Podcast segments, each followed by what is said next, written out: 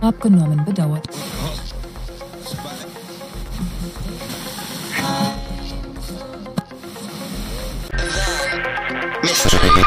Frequency. Here's your pass to the Globe Theater.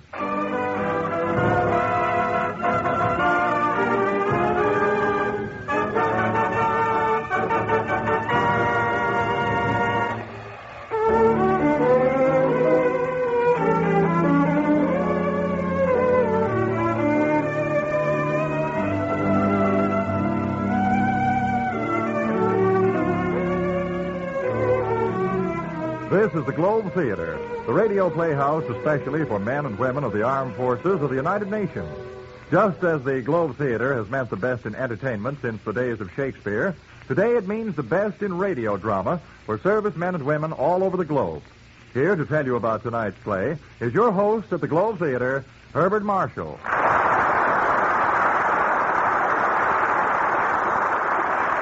Thank you, and hello, everyone. Your favorite seat is ready and waiting for you here at the Globe Theater. No extra charge for lodgers. And tonight's bill is one that I trust will be well worth the hearing. There is one type of character that every actor longs to play, whether he be Sir Aubrey Smith or Roddy McDowall. That is the role of the quick-witted, romantic adventurer who moves through Monte Cristo-esque experiences, confronted with innumerable dangers, but usually confounding his adversaries by sharp thinking and subtle humor. Always, of course, there is a lovely girl who makes the confounding all the more worthwhile. As I say, such is the part that every actor longs to play. Now, there are decided advantages about being your host here at the Globe Theater, for that means that I'm also the casting director. And when a fat, juicy part of the title I've just described turns up, whom do you suppose was chosen to portray it? Well, not Sir Aubrey Smith or Roddy McDowall. I need only add that the title of this play is The Man Called X. What happens is of an exciting nature, I think you'll agree. So, uh, let's up the curtain and let the play begin.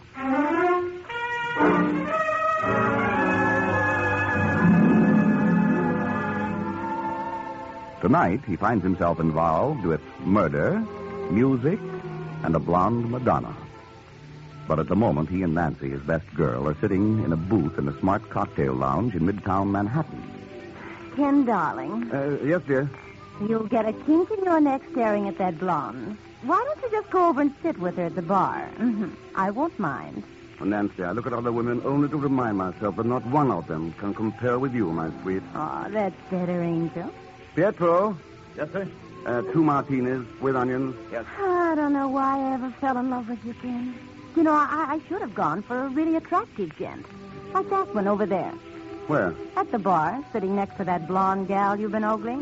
You see him? Yes. Why, great Scott. Hmm? Bill, Bill Nesbit. Huh? Somebody call me? Bill, over here. Oh, for the love of Ken Thurston, I haven't seen you since. Since last college reunion. Nancy, this is Bill Nesbit, my old roommate, and the best all-American tackle ever. Bill, this is my fiancée, Nancy Bessington. She thinks she's a reporter. I'm glad to meet you, Nancy. Oh, thanks, Bill. I've been following your career, Ken. Congratulations. You always were interested in solving unsolvable puzzles. How about you? I understand you're you're the finest synthetic chemist in the country. Mm, I've done a little in synthetics. Your uh, drinks, fine. Join us, Bill. What? And take him away from his beautiful blonde? What blonde? That girl sitting next to you at the bar. Oh, she's not with me. I don't even know her. Oh, and fine. Sit with us, huh? Well, I've still got half a drink at the bar. I'll get it. He seems like a nice guy. He is. Hey, this is swell seeing you again, Ken. Go on, sit down. What are you doing? Well, I'm uh, on my way to Italy. Italy. Sounds mighty mysterious. Secret stuff. Uh, say, have uh, either of you the time? Um, 410. Oh, gee, I've got to make a phone call to the office. When do you leave? Well, I've got to catch a bus at the airline terminal in 15 minutes. Don't have too much time. No, I'll uh, be right back. I wonder why Bill is going to Italy. Hard of a place for a civilian to go these days. Oh, stop acting like a bird dog in October. Darling, you know I promised you I'd settle down. And I'm going to see to it that you keep that promise, baby. Bartender. Bartender. Yes, sir? Oh, looks like your blonde friend is shutting off. How much do I owe you? Quick, please tell me. Well, that'll be uh, 75 cents, please. Here you are. I think she dresses in horrible taste. Oh, Nancy, aren't you being a little hard on her? Lady, come back. Lady, you left change out of a five dollar bill. Now, I wonder why she was in such a rush. Probably just remembered her date with her boyfriend. Maybe so. Pardon me, darling, will you? Pietro, where's the phone booth? All right there, sir. Oh, thank you. Hey, Bill. Are you all right? Hey, Bill. Good Lord. Ken, Ken, what's happened? It's Bill. Uh, Dead. Oh, no. How? Pietro, Yes, sir? don't wash that glass he was drinking from. Oh, why not, Ken? I have a hunch the police chemist will find it was full of poison. Oh,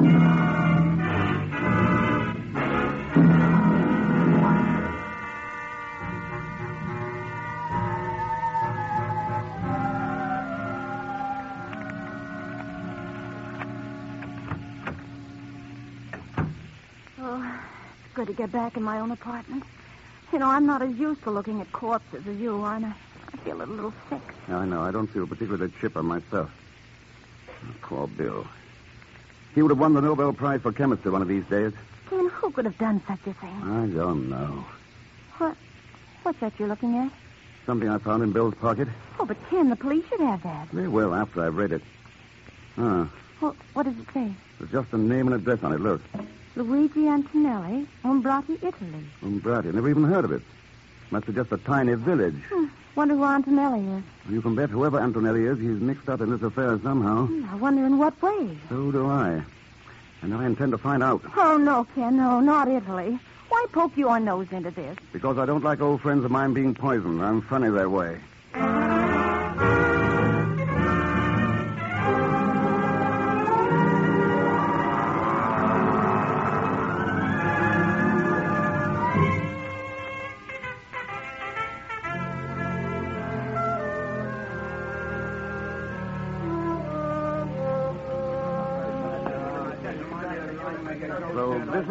Is the town of Umbrati. See, Senora Thurston? Not much of it left, eh? The Nazis. They make ruin everything before the Americans succumb. Well, they didn't ruin your spaghetti. It's a masterpiece. Gracias, Senora Thurston. Give me back my flashlight. Yeah, before we, yeah, before we stop. Now, you've made a great mistake, gentlemen. Oh, crossing will make you look like Mussolini's ghost. What's all the trouble over there? Those GIs look as though they're going to lose their tempers. The American soldiers.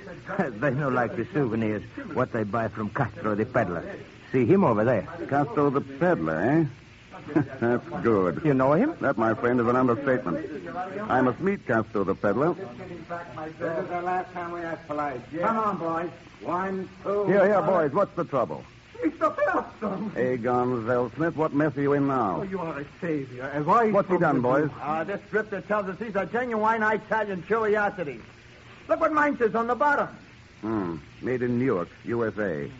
Agon, give the gentlemen back their money. Oh, but, Mr. If you don't, they'll tear you limb from limb, and I'll sit and applaud. Mr. Thurston, you are a sadist. Here you are, fellows, twenty dollars. That's better.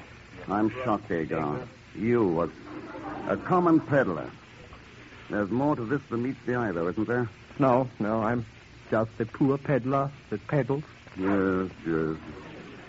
I can make you a better financial proposition. Mr. Thurston, those words are like the soft wings of a bird. How much? Fifty. One hundred. Fifty. All right. What do I steal? Not yet. Do you know a man called Antonelli? Well, you are lucky. I am more than familiar with that name. Who is he? Luigi Antonelli was professor of music at the University of Florence. What the devil would Bill want with a professor? Did you say was? Yes.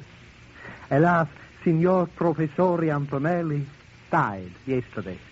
Today is his funeral.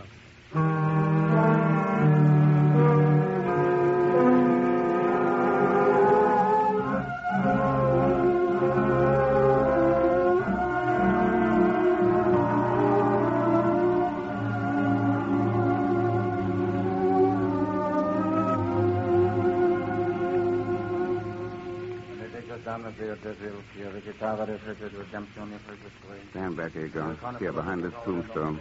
I dislike graveyards intensely. But this funeral fascinates me. Why are there only those two mourners? Alas, Signor Antonelli had but few friends. Who are those two women? His sister and her daughter. They've just arrived from Rome recently. Oh, so they just came down from Rome, did they? Yes. Well, a few days ago, I saw that girl sitting at a bar in New York. Impossible. She just came Hagar down. agrees me to tell you this, but you are lying. Mr. Thurston, if you did not pay me so well, I would be hurt to the quick. How well do you really know these two women? Tell me the truth. I have never spoken to them. For fifty dollars more, would you tell me the real truth? Aha, in that case. I thought so. But cash? In a cemetery? Well, the dead will not object to a small financial transaction. Cash, please. Oh, all right, here you are. Good. Now, the truth is this. I pretend to be a peddler. Those charming ladies pay me to stay in this town so I can notify them should anyone try to get near their house.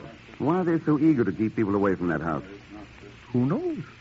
Perhaps, I merely say, perhaps Signor Antonelli is not in that coffin at all.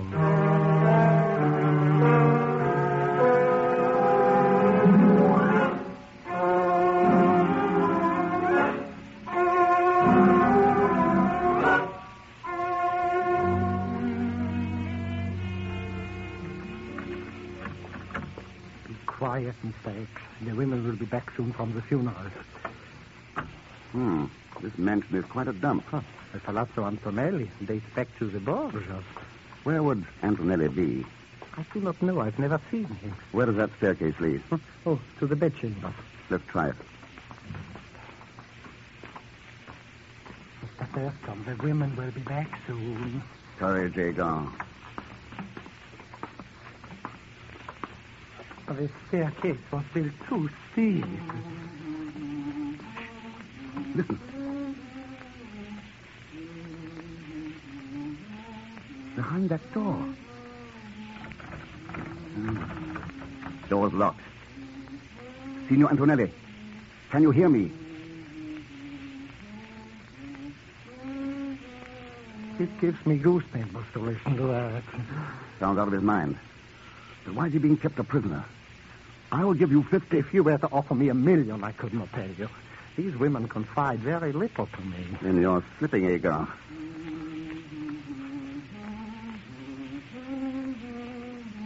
Signor Antonelli, I am an American.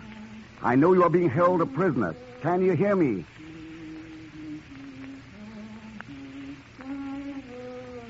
This is like a lunatic asylum. Let us get out of here. Yes, the ladies will be back soon anyway. I don't want to meet them this way. Mr. Thurston, what does this Signor Antonelli mean to you? I haven't the faintest idea yet. Maybe I'll know more after a formal call I intend to pay this afternoon.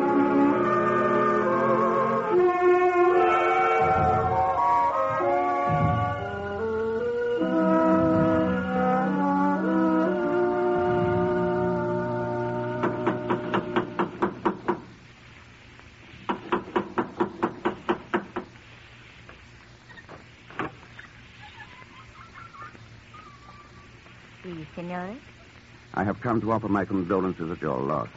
I'm Signor Thurston from America. I studied music under your uncle at the University of Florence. Won't you come in? Mama, this is Signor Thurston. He knew Uncle Luigi, and he has come to pay his respects. You come at an unhappy time, Signore. But since you are here, won't you sit down?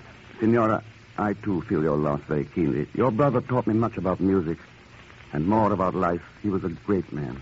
You are right. I am glad to know that someone young and a foreigner still holds his memory dear. What, um, what was the cause of his death, Signora? While my daughter and I were at Rome, the Nazis occupied this village. They knew how my brother felt toward them. Don't cry, Mama. The past is over.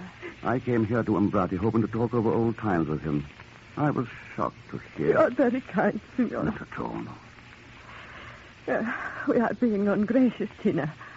I will get some wine for Signor Thurston. Yes, Mama. The Nazi swine in their retreat from you wonderful Americani at least forgot to loot our wine cellars. I believe you will enjoy our wine. It is the finest in these parts. You will excuse me. Certainly. Huh, strange. Why do you look at me like that? I came to find death, and I found beauty. You are making love to me, Signore. You choose a most unhappy time. When a man is swept off his feet, as I am now, love does not wait on birth or death. I had heard how impetuous Americans were. No, no, no, Signore. One tender kiss of, shall we say, friendship. What would my mother think? She's still in the wine cellar. Well, then, one.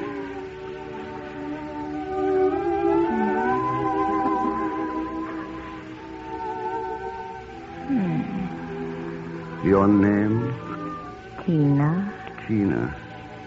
Tina? Ah, I could compose a tone poem to that name. Please. Mother is coming back. Mother has no sense of timing. Uh, those steps are hard on an old woman. Uh, here, Tina. Pour Senor Thurston's glass. What an exquisite goblet. Yes. Botticelli made it for our ancestors. Probably the Borgias? Signore does not know his history. The Borgias were poisoners. So they were. Here, Signore. Taste it and tell me if you ever had a finer Barolo. Yes. Drink, Signore. What, uh, neither of you joining me? No, Signore. Then I insist your daughter at least take part in an old American custom. It is called the loving cup. When a man meets a girl as exquisite as you are, Tina, he asks her to drink first from his glass. Tina is too young to drink. Oh, surely an exception can be made. My daughter accepts your flattery, Signore. However... It isn't flattery. To look at your daughter is to have some of the chill taken from the memory of her dead uncle. You have not touched your wine, Signore. I wouldn't think of it until your daughter first sipped from my glass. I have told you I cannot allow my daughter But to... I insist. It is difficult to know where flattery ends and rudeness begins with you. Come now, Tina. Surely you can't object to drinking your own wine? Or can you? Of course not. No. Certainly not. Well, then. Very well. Tina, no. You did not really think I was going to drink it, did you, Signore? Considering that it would probably kill you, I doubted it very much. And now the comedy is over, Signore. Oh, I see you know how to use a revolver also. Yes. And I must insist that you stand quite still, or I will shoot a hole between your very attractive eyes. Egon. Yes, Signore. Aha, Egon, of course, hiding behind the screen. I'm coming, Signore. Poor Mr. Thurston. You should not have come here. Egon, take care of this gentleman. As always, it is a pleasure to take care of Mr. Thurston. Show him to the cellar. And tie him up securely. Just my luck. Here I am having a quiet little party with two of the loveliest ladies in Italy, and I have to go to a nasty cellar with Aegon.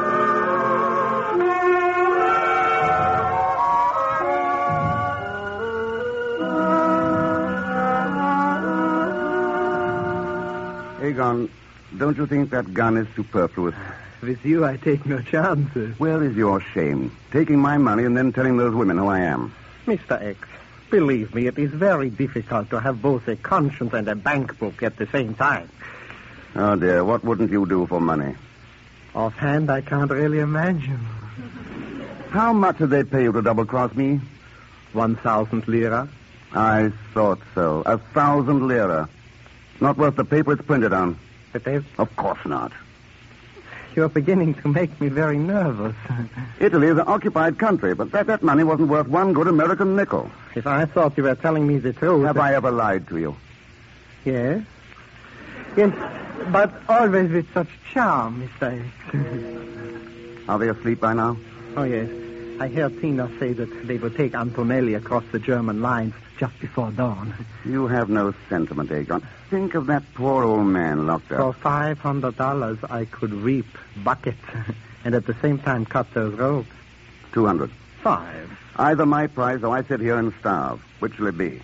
Naturally, I cannot let you die. It's a deal. No, it is no use unless I can get to Antonelli's room. By the merest chance, I have a key to the room for fifty more. No, two hundred net. What can I do? My heart will not allow me to permit you to be eaten by those rats. Wait, I cut you free. Ah, you have a noble soul, Aegon. Sometimes. It's amazing how money will make me as soft as putty. Huh? there you are, free now, and here is the key. Thank you. Now, come with me upstairs to Antonelli. I'm sorry, Mr. Thurston. I must refuse. I'm really quite tired. I've had enough and made enough for one day. And so, Mr. X, we come now to the parting of the ways. I go back to town, and you go to the... Yes, that's probably right, eh, Agar. Signor oh.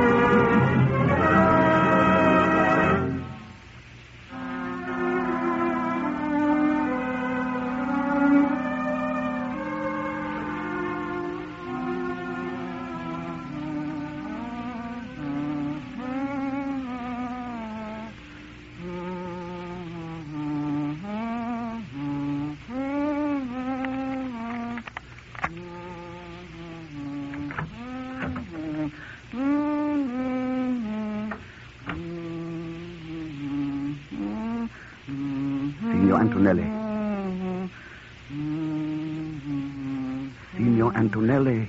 Who are you? I don't know you. Go away. I don't know you. Please try to understand what I'm saying. It's very important. I've come to take you away. Away from those women.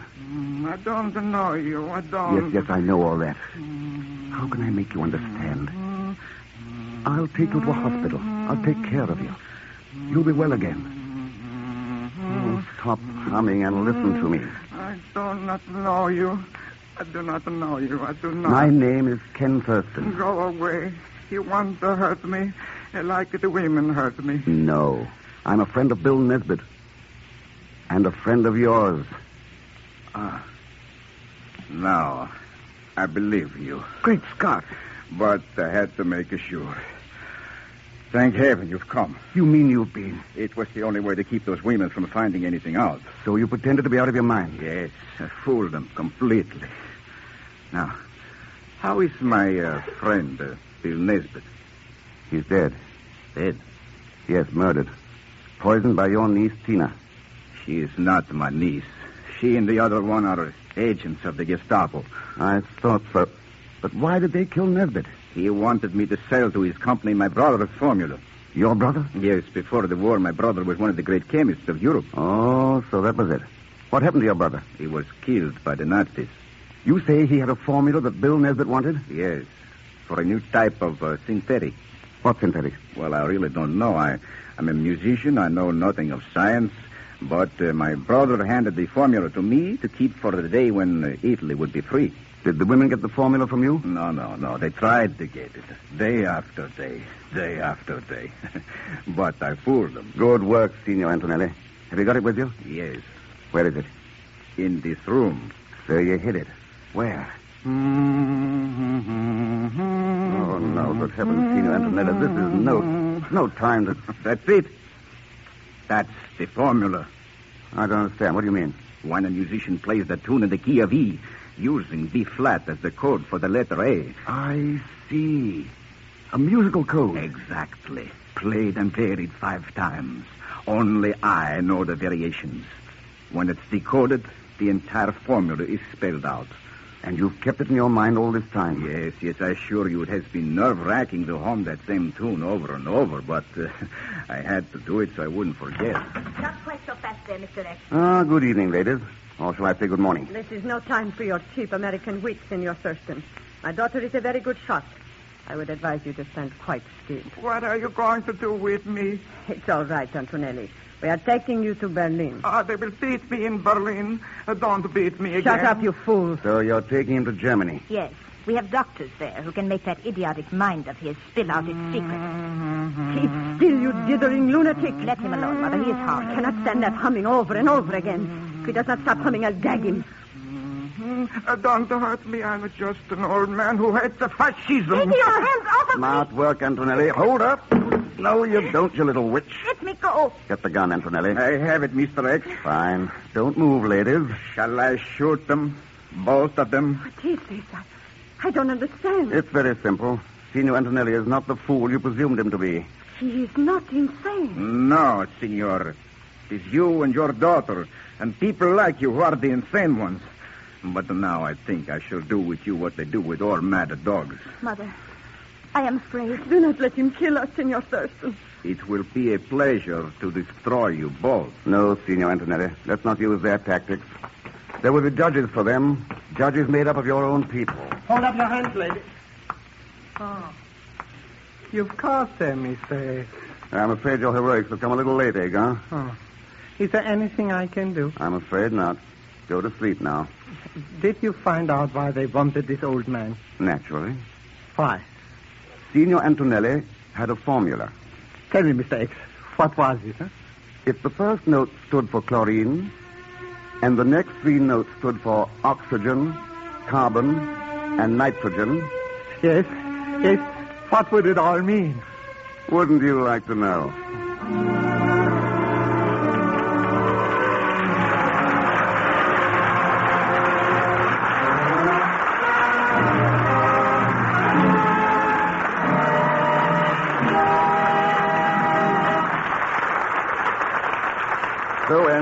Tonight's Globe Theater production of The Man Called X.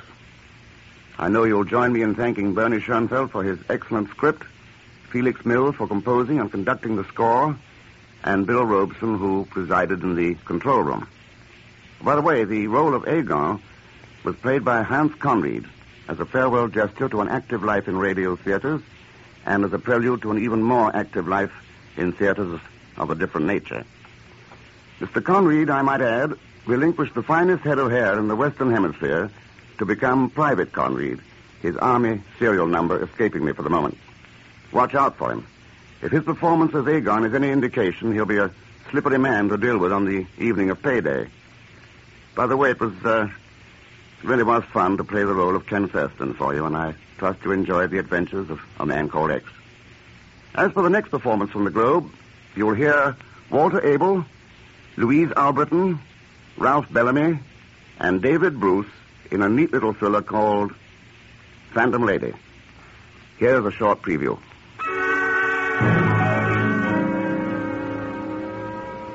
That hit him hard. I could tell by the way he looked, by the way he watched me all night as I sat there at the bar just staring at him, never saying another word. And when he left at closing time, I followed him. He managed to walk rather slowly at first, almost defiantly, as if he didn't care. And then he went a little faster, and faster, and faster until he was almost running. And then suddenly he stopped and turned. What do you want? Why do you keep on following me? You have something to tell me. You're wasting your time. You know what's going to happen to him. You can prevent it. Get it off your conscience. Don't ask me. Go ask the guy that give it to me. Gave you what? Nothing, nothing. It was money, wasn't it? Somebody gave you a bribe. I ain't talking, I tell you, and I ain't staying around here either. I'm going to get so far away from here. Look out!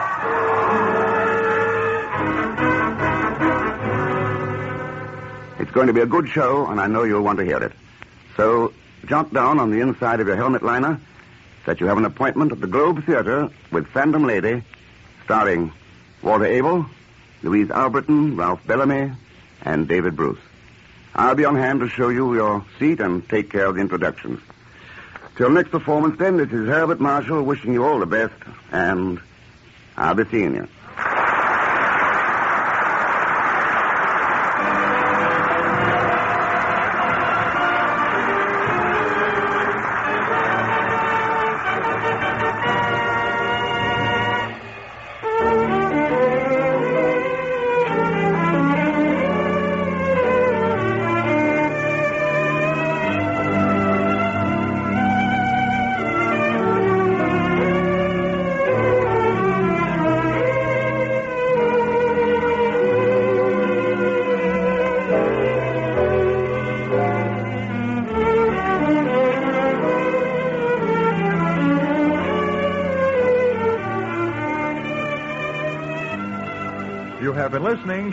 Theater with Herbert Marshall as host and master of ceremonies.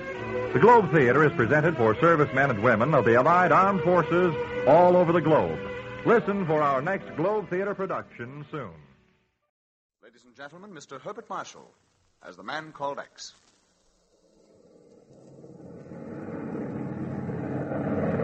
Look to Lockheed for leadership.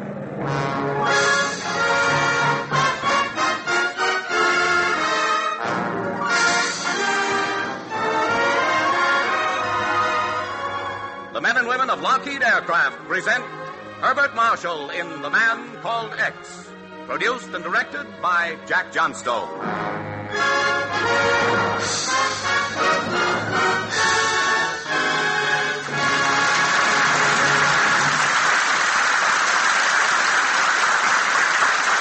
The Man Called X.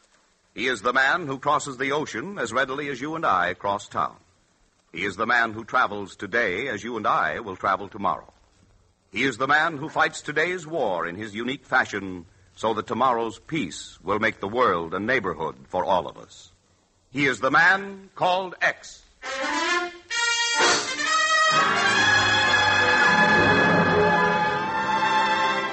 Tonight, Mr. X takes us to India, land of jeweled Maharajas and beautiful princesses.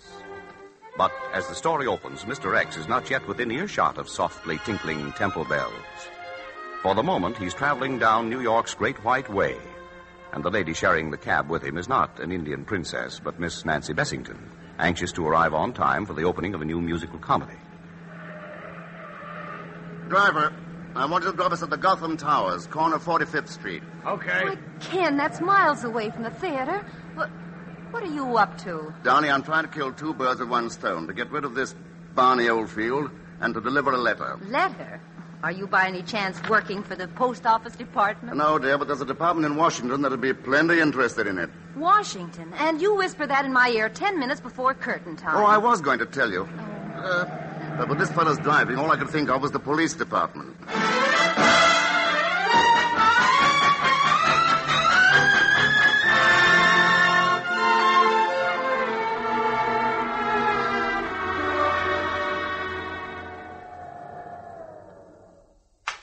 Twenty-fourth floor.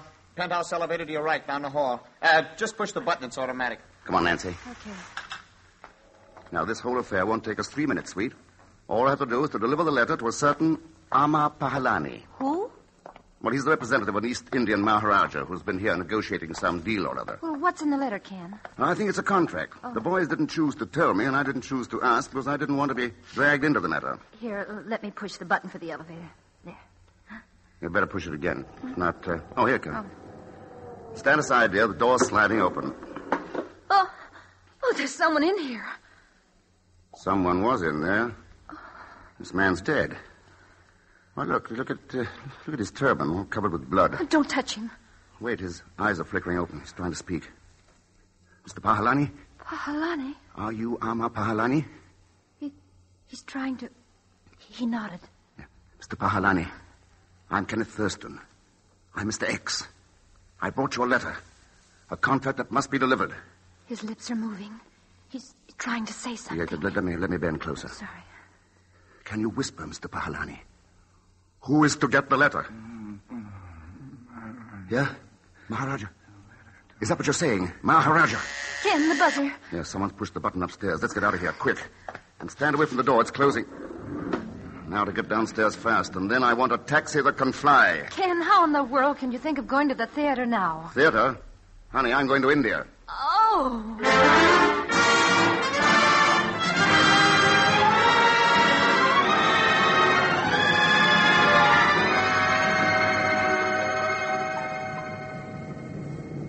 Mr. Thurston, about to land, sir. Oh, wonderful city, isn't it, Stuart? Those golden roofs shining in the sun. All those graceful domes and spires. Gosh. Look out the other window, sir. See? There's the Maharaja's palace.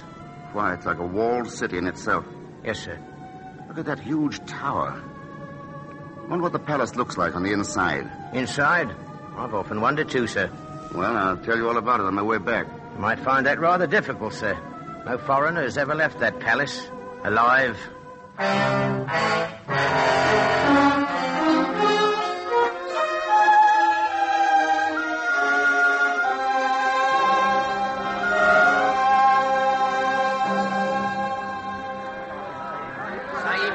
carry your bag, Sahib. Souvenir amulet. Good luck to the poor. May you grow rich, Hello, Mr. grow Thurston. Why, Pegon Zellschmidt, You're chasing me again? But I'm Zagon, Mr. X. Oh, Aegon, Zagon, either one. It's like being chased by the devil. Isn't it fantastic that we should meet here in India? Not as fantastic as your costume. A man with your physique parading around in a loincloth. But, Mr. X, I'm a yogi. Oh, a yogi, is it? A yogi of great powers. I know the language of animals. I can foretell the future. I can transport you magically to any distant spot. I Then can... you're just the man I want. Transport me to the Maharaja's palace. Oh, well, Mr. X, there are limits even to my powers. You think your powers would increase if I gave you 50 rupees? Oh, yes. I already feel much stronger. For a hundred rupees, I'll take you to the Maharaja's prime minister. He will be very happy to arrange an interview with the Maharaja. How do you know he'll be happy to arrange it? Didn't I see I can see the future? And I can still see your past, so take your hand out of my pocket. I'm sorry. You're not going to steal that letter, Zagar.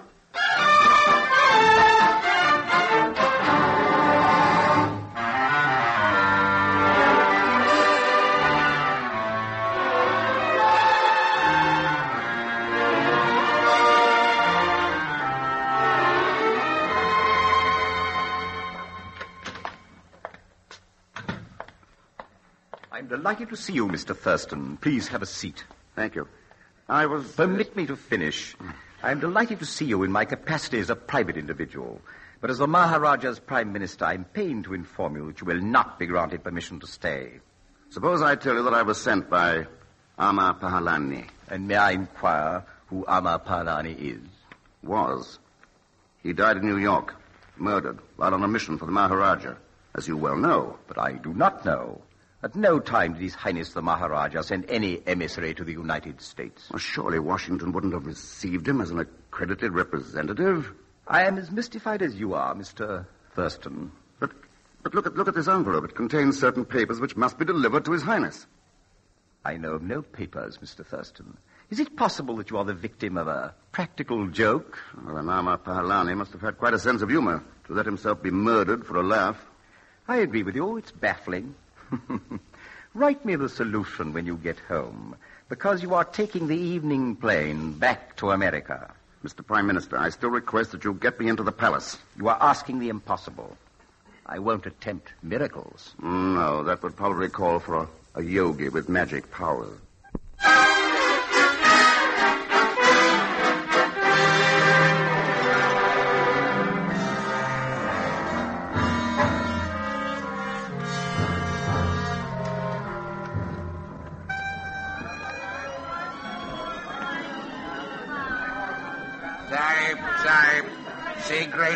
Great rope.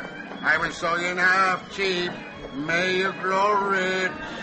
No, Mr. X, don't trust him. He's a charlatan. It's about time you showed up, Zagar. I almost couldn't come, Mr. X. You see, this is my hour for lying on a board studded with nails. Hmm, I'm kind of on pins and needles myself. Now, did you arrange to get me into the palace? Wait. Let us stop in front of the snake charmer. Not too close to the snake, please. Pretend to be watching him while I whisper to you. Now listen carefully, Mr. X.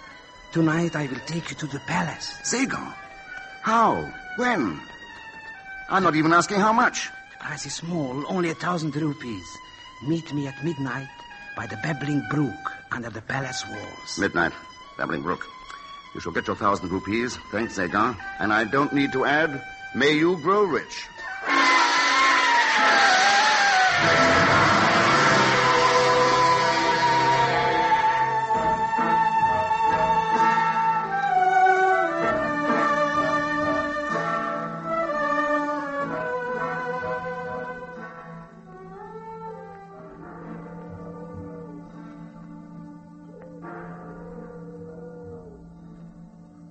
Temple bells always go off at midnight? Yes, they ring for the souls of those who entered these palace grounds and were never seen again. Hmm, charming custom.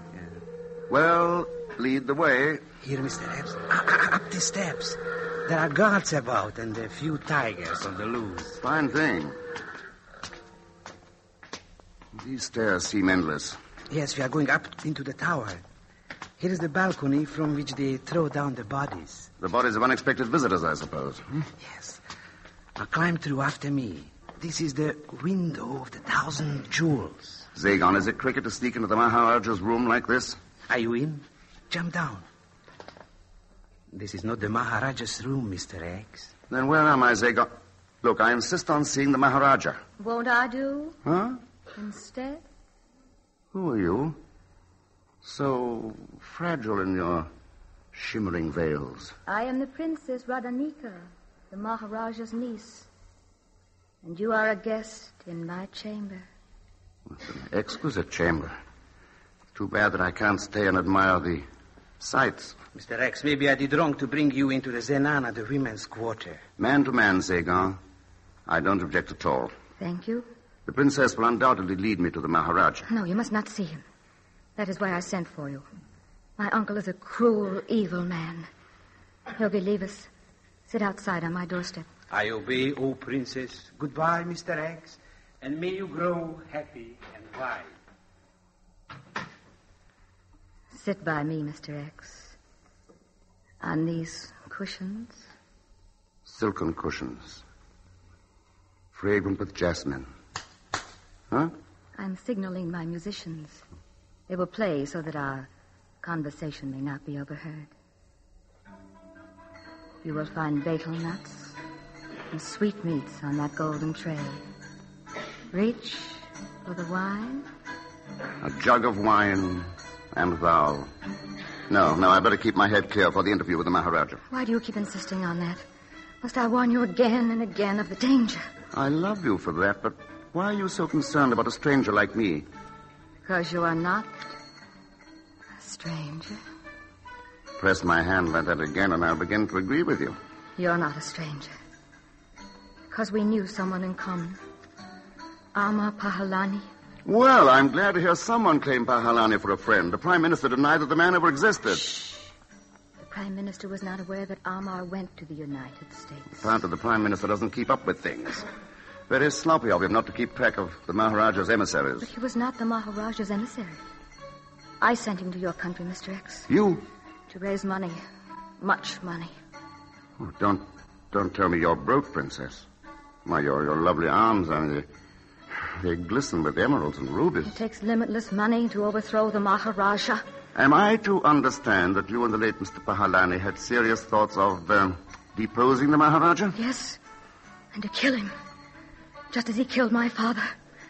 With his own hands to gain the throne. Oh, then those stories about the Maharaja's cruelty aren't just uh, publicity. Someday the truth will be told that my father didn't die of malaria. Malaria is quite a nuisance around here, isn't it? Wonder if I'm allergic. I would a thousand times rather have you die of malaria than be strangled by the Maharaja. You are concerned, Princess. And you obviously don't want me to deliver the letter to His Highness, in spite of Pahalani's dying request. Perhaps you misunderstood him. Perhaps he said Radanika, not Maharaja. Perhaps. His English was far from perfect. Whereas your lips speak a universal language. So give me the letter. You will not find me ungrateful. Ah, paradise now. Oh.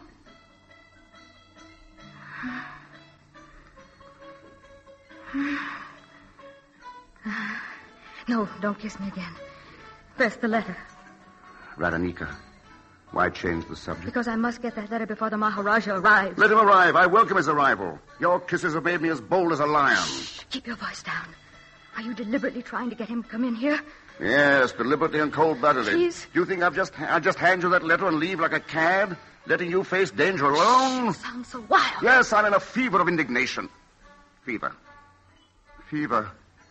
Oh, oh, Radanika, feel my, feel my, feel my head. Am I kicking up a temperature? Give me the letter. I'm ill. Give me the letter and go. Go.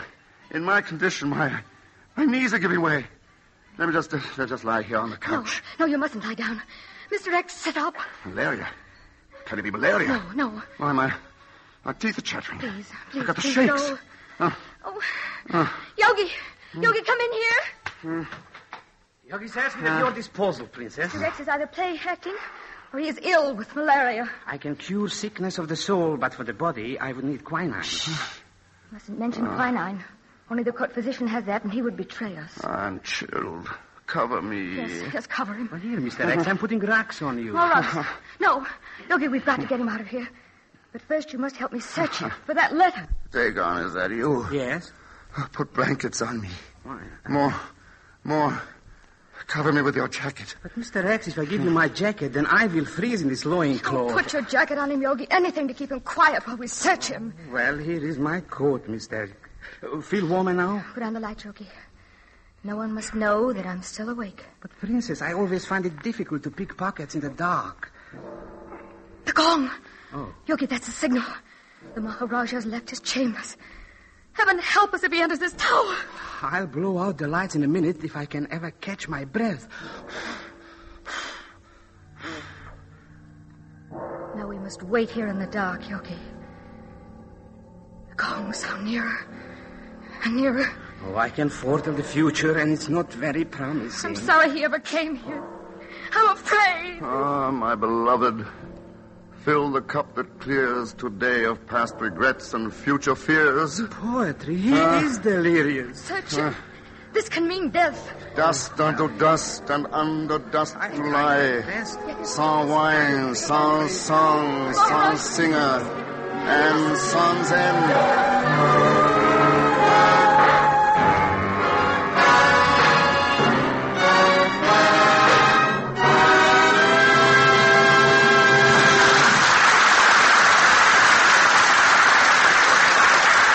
Just a moment, we will continue with the second act of tonight's exploit to the man called X, starring Mr. Herbert Marshall. But first, a word from the men and women of Lockheed. Ladies and gentlemen, the Lockheed Constellation is the largest, fastest, highest flying land transport in use today. Certainly, this is an interesting statement. Yet again tonight, we of Lockheed wish to point out what these points of superiority, largest, fastest, highest flying, mean to you, the airline passenger.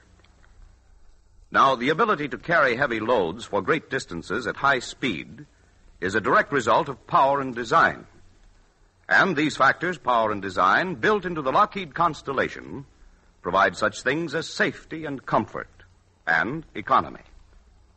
The Constellation can fly high over the highest mountain ranges and high above storms and disturbing air currents. It can land and take off from any standard airport. And, this is important, it can maintain altitude and even climb on any two of its four powerful engines. Furthermore, on flights of as short as 100 miles, the Lockheed Constellation has been found to operate more efficiently and more economically than the ordinary two engine transport you fly in today. Yes, ladies and gentlemen, safety wise and comfort wise and economy wise, the Lockheed Constellation is setting brand new standards in air transportation. Today it serves the Army Air Forces. Tomorrow it will serve you, bringing the airport in your town closer and ever closer to other cities and towns in America and to lands beyond the horizon. So again we say, remember the name, the Lockheed Constellation, another example of Lockheed leadership. We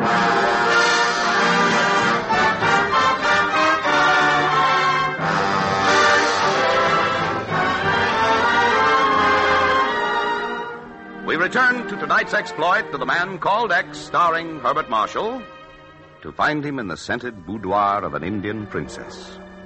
He had come to this mysterious principality of India to deliver a letter to the ruling Maharaja. But now Mr. X is suffering from an attack of malaria, and the princess is trying to steal the letter from his pocket, while gongs announce the approach of the Maharaja. Yogi, the gongs sound in the tower now. The Maharaja is coming up the stairs. Princess, I've looked through all the pockets of Mr. X. I can't find the letter. Wait, I will draw aside the curtains. Let the moon shine in.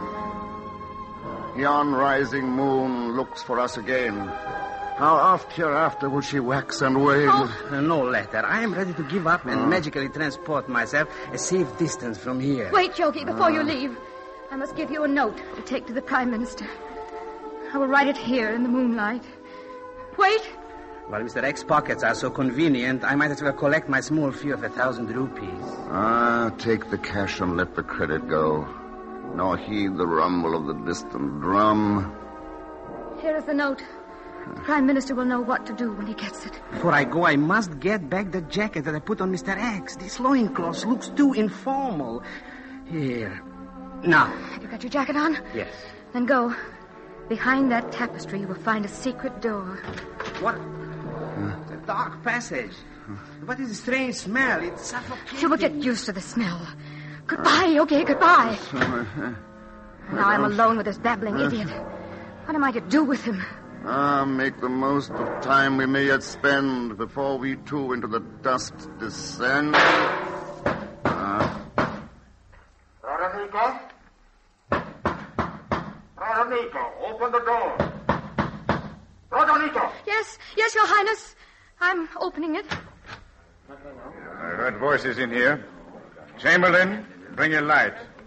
Here is the lamp, Your Highness. Hold it higher. Uh-huh. A man. An intruder, Uncle. I struggled. I, I fought him. Yes, fought him with sweetmeats and betel nuts. Fought me with soft blandishments. You're all to right. keep me from disturbing your highness's slumber. Nonsense. She knows very well that I have insomnia. Rise, sir.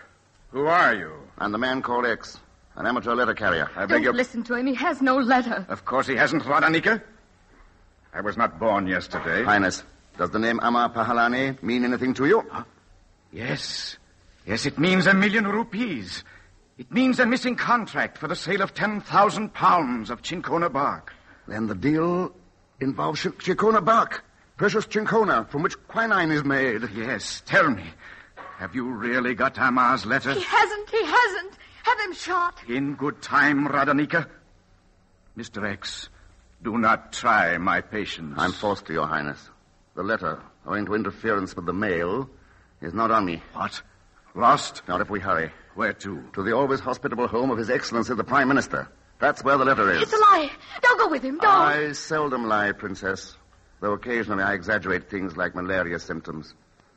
Why don't you, um, slip something over your, uh, your shimmering veils and come along with us? Do so, Radanika. Then, if the fellow is a liar, Uncle will let you shoot him with Uncle's own gun. No, no, no. I can't. I won't go. She's trying to escape through the window. Window of a thousand jewels. I've caught her. Put her down. Let me go. No, No. Princess. No, I will not go. I'm carrying you to yon jasmine-scented cushion. Hurry, Mr. X. The Prime Minister retires early. I hope you'll retire permanently. Come here, Your Highness. Just let me cover Radanika with the rug. Ah. When I tore a chunk out of her shimmering veil. There.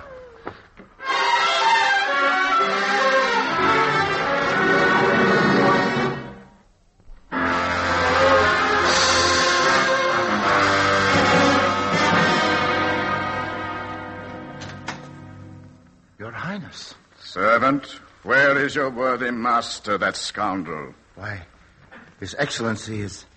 He's out. Out? Hmm.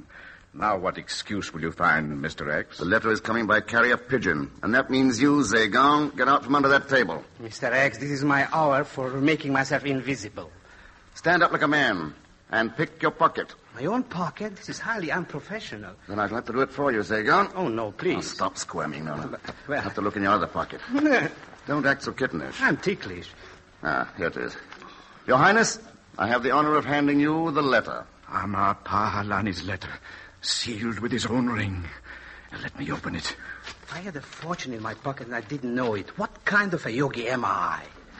As one miracle man to another, Zagon, I switched the letter from my pocket to yours when you covered me with your jacket. Yes, yes, the contract is in order.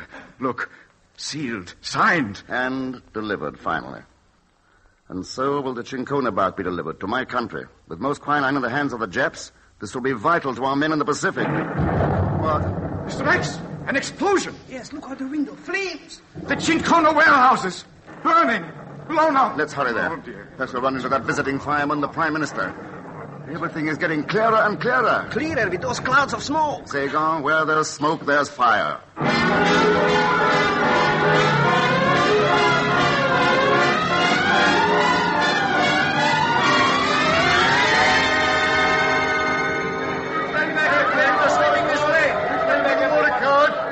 Make way for the Maharaja. Highness, Highness, a calamity. The warehouse is in ashes. Prime Minister is directing the rescue, Your Highness. Versatile fella. Burns the candle at both ends. You, you man, send the Prime Minister here. He's already coming. A diplomat in a fire helmet. Highness, Mr. X, my friends, you must dry your tears. This tragedy was written in the book of fate. Are you sure it wasn't written in the note which the princess sent you? It was, Mr. X. I peeked at the note a little. Maharaja Sahib, do not listen to the yogi. He's probably in a trance. What mortal man can tell why and how Cinchona bark burned? My nose can tell. And it's not Cinchona that's burning. This smoke doesn't smell of quinine. Your Highness, you trust the nose of this foreigner against No, the word? Mr. Prime Minister. These warehouses were empty, systematically looted by you and the princess. And the bark stored elsewhere for eventual sale to Japan. Your Highness, I can explain. Explain the murder of Amma Pahalani by your spies. Explain in your next existence. I shoot you like a dog. May you grow dead.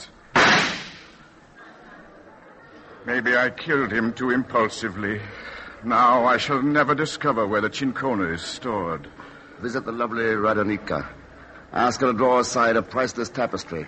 Open a hidden door to a secret passage. But don't suffocate, Your Highness. I nearly choked to death. Yogi breath control notwithstanding. Yes, the Cinchona box smelled to high heavens, Agar. But not worse than Radanika's silken cushions. Confidentially, I hate the smell of jasmine. The cushions will be buried in the same grave with Radanika. Poor Radanika. I hope your highness will give her a state burial. Ah, it's most unlikely that I shall meet her in another existence. Yon rising moon that looks for us again. How oft hereafter will she wax and wane? How oft hereafter, rising look for us through that same garden, and for one in vain.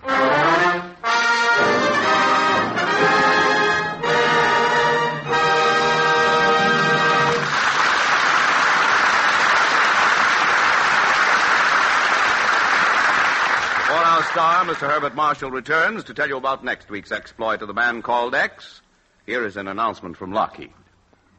Ladies and gentlemen, tomorrow, Sunday, October 1st, marks another important milestone in the history of air transportation. Tomorrow, a Lockheed Lodestar flying the colors of national airlines takes off from the Jacksonville, Florida airport and flies the first national Airlines schedule to New York City. Other Lockheed Lodestars will follow on regular schedules to establish the fastest airline service up and down the Atlantic seaboard. Lockheed congratulates national airlines on the inauguration of this new service. A progressive step that is typical of many other United States airlines. Most of them started small, and with the support of air minded Americans, extended and expanded until today our nation is a vast network of integrated air systems. Yes, the nation's airlines have established a progress record unmatched by any other American industry. And this is only the beginning. Tomorrow, after victory, new planes and new routes will make the entire world part of the airline network, a system that you and every American can enjoy.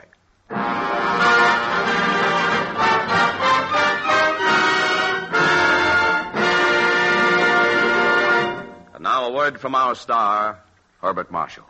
Next week, you'll find me high among the peaks of the eternal Alps in Switzerland, where a simple toy music box leads to adventure, romance, and even danger.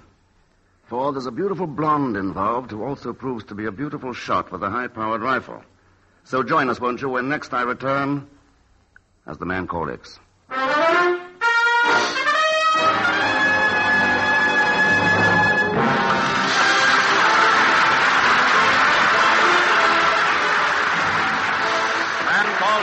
presented by the men and women of Lockheed Aircraft. Tonight's exploit was written by Francis Farago. Original music was composed and conducted by Felix Mills. The entire production was under the direction of Jack Johnstone. Mr. Marshall's appearance is through courtesy of Metro Goldwyn Mayer, producers of the Technicolor picture Kismet. The men and women of Lockheed invite you to join Mr. X again next Saturday. Same time, same station. John McIntyre speaking. This is the Blue Network. Ladies and gentlemen, Lockheed presents Mr. Herbert Marshall as the man called X. Look to Lockheed for leadership.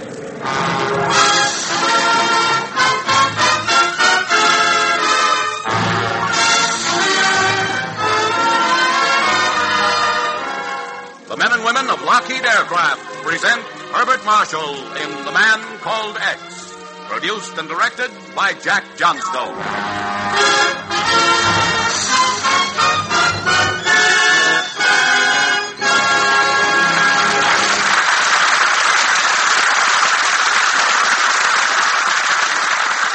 The man called X. He is the man who crosses the ocean as readily as you or I cross town. He's the man who travels today as you and I will travel tomorrow. He is the man who fights today's war in his unique fashion, so that tomorrow's peace will make the world a neighborhood for all of us. He is the man called X.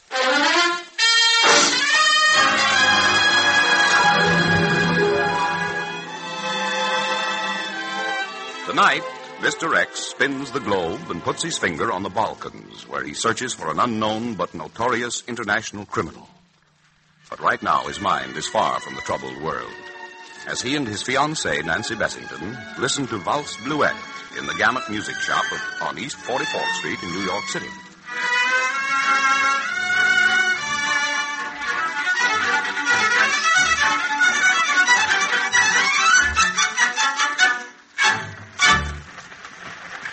That's beautiful, Ken. Then we'll take it, my dear. Hmm. Do you think uh, they could play that for our wedding march, darling? Well, it might be rather tough to waltz down the aisle to, and Mendelssohn and Wagner will probably turn over in their graves, but if you insist. Have you decided to take it, sir? Yes, will you wrap it, please? Certainly. It'll just take a moment. Ah, darling, do you realize how many things we have in common? Good music, good books, good. Ken, Ken, are you listening? Petko. What did you say, Ken? Petko Todorovich. Pet who? Ken, where are you going? Nancy, that man just leaving the shop. Darn it. Now, which way did he go? Ken, what under the sun are you? Petko.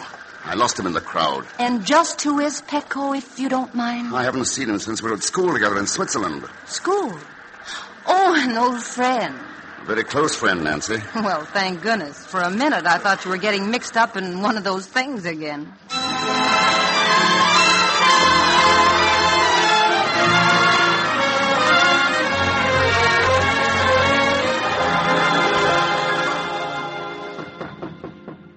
But, Ken, you still haven't told me how you got Petko's address. From Jimmy Hale on the Globe. Come on, Petko, open up.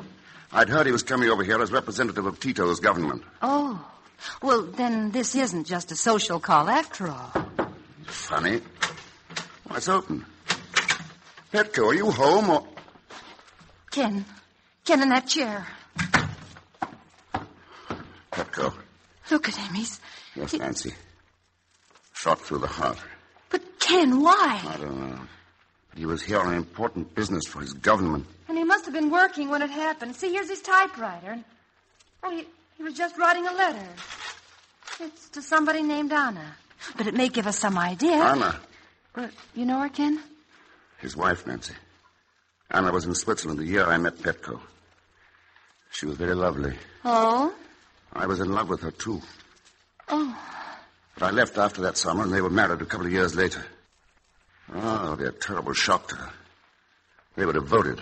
Well, uh, what does the letter say, Ken? Dearest Anna, you will never know the agonies I've suffered being away from you. And you will never know how I feel having to leave you again. But, my darling, day and night I dream of the time when we may be together once more. So bless you. And a million kisses from your loving Petko. I didn't know either of them, but makes me feel terrible. Nancy, you had the right hunch when I saw Petko leave the music shop. This is one of those things.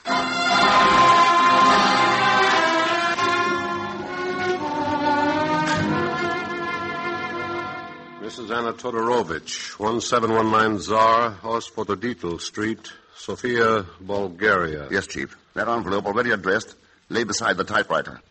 They must have moved from Belgrade when Yugoslavia was overrun by the Nazis. Hmm. Find anything else, Ken? Uh, the violin, Ken. Yes, a violin. I didn't know he played. But here's the important thing, Chief. In the medicine cabinet, wrapped inside an ordinary gauze bandage roll, I found this. Here. Microfilm. Let's see. Hmm. Look at it through this glass, Ken. I know. Three million marks. Borrowed by the Reichsbank from the Belgrade State Bank. Anton Gubek, director. Anton Gubek. Just a minute. Miller, Dufrovsky, Racek, Gubek. I thought I saw that name on the list. Anton Gubek left New York in a plane this morning for Sofia, Bulgaria. Oh? But why Sofia? There's a branch of the Belgrade Bank there. So that's why Petko was here. Hmm? He must have had evidence that one of his fellow Yugoslavs was in secret collaboration with the Nazis. He traced him to New York and was about to expose him. But Gubek got to him first. Could be. Chief, do me a favor. Well? Keep this quiet until I have a chance to see Anna Todorovich and tell her about Petko. Oh, but Kay and Anna is in Bulgaria. Yes, my darling, Bulgaria. Oh.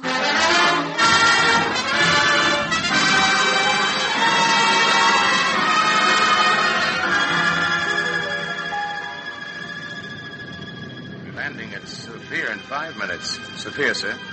The plane continues on to Istanbul, Cairo, Ceylon, and Sydney, Australia. You may change planes for Bucharest, Moscow, Arden. That's it.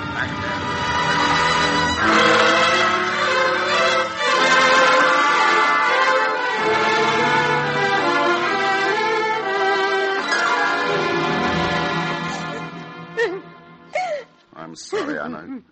You and Petko must have been so happy together. Oh, it's too happy. Oh, Ken, why?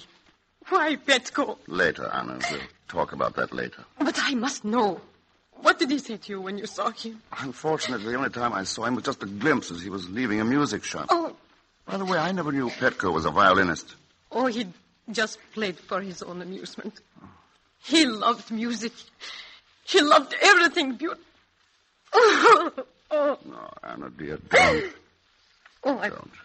I'm all right now, Ken. Anna, do you know a man named Anton Gubek? Anton Gubek? No, Ken. Should I? Not particularly. I have an idea he's not a very nice man. But who is he, Ken? The director of the Belgrade Bank. He has offices here in Sofia. But, Ken, what has this to do with Petko? That's exactly what I want to find out. From Mr. Gubek.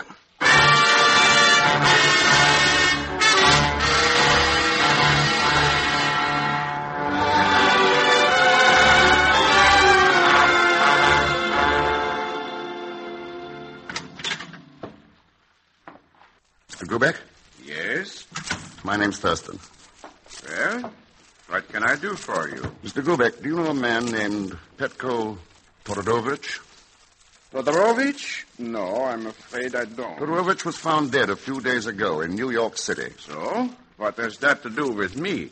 He was in possession of a photostatic record of dealings between this bank and the Reichsbank. My dear man, what bank has not had dealings at one time or another with banks of other countries? After all, finance is international.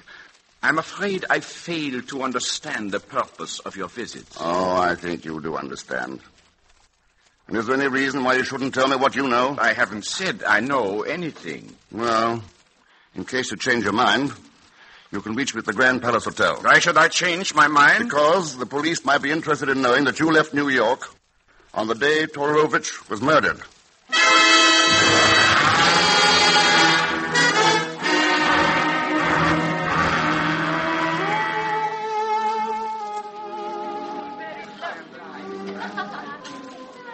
More coffee, Anna? No, thank you, Ken. Feel better now? Much. Thanks to your dear self. Petko always said the best cure for grief was music, food, and laughter. You have given me all three tonight. Anna, think a minute. Are you sure Petko never mentioned Anton Gubek? I have been thinking ever since you spoke of him, but you see, I knew very little about Petko's business affairs. And since we came to Sofia, practically nothing at all. What will you do now, Anna? Go back to Belgrade? Or perhaps even to your America? Ah, gypsy music is the same all over the world, but this is one of the best groups I've heard in a long time. Gancho's gypsy violins are very popular. Do you see how some of the players wander around among the tables? I certainly do. But believe me, Anna, no gypsy wrote that song. And that arrangement. So you do not care for my improvisations. Well, what else can one play in a cheese box like that?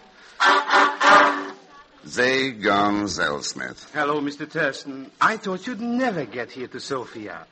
But it was worth waiting for. Will you introduce me? Hmm? Oh, yes, yes, Madame Todorovich. Miss Zellschmidt. Hello.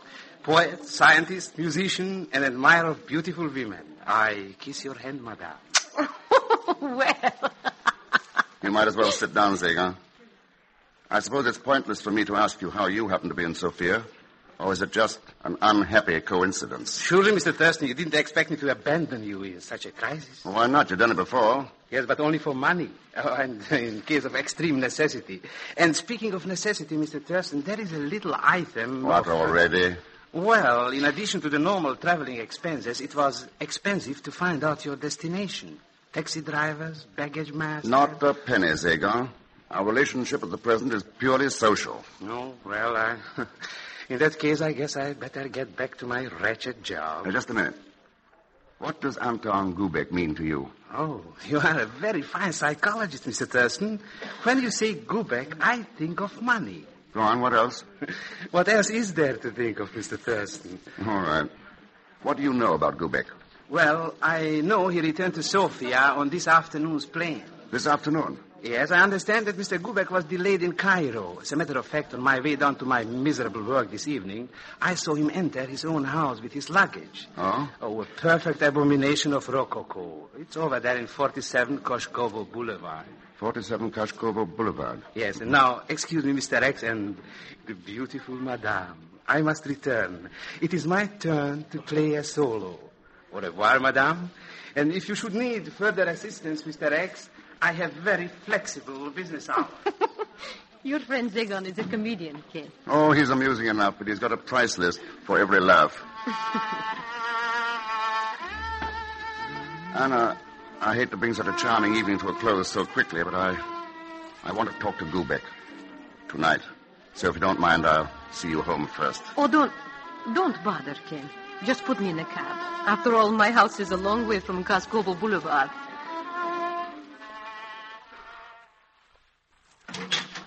Yes? What do you want? Oh, officer. I came here to see Mr. Gubek. There's Mr. Gubek in there, on the floor. Dead. Wait a minute. This isn't Gubek? Oh, no. well, who do you think it is? This isn't the man I talked to at Gubek's office yesterday afternoon. I don't know anything about that. But this man is Anton Gubek. Then who was the man I talked to?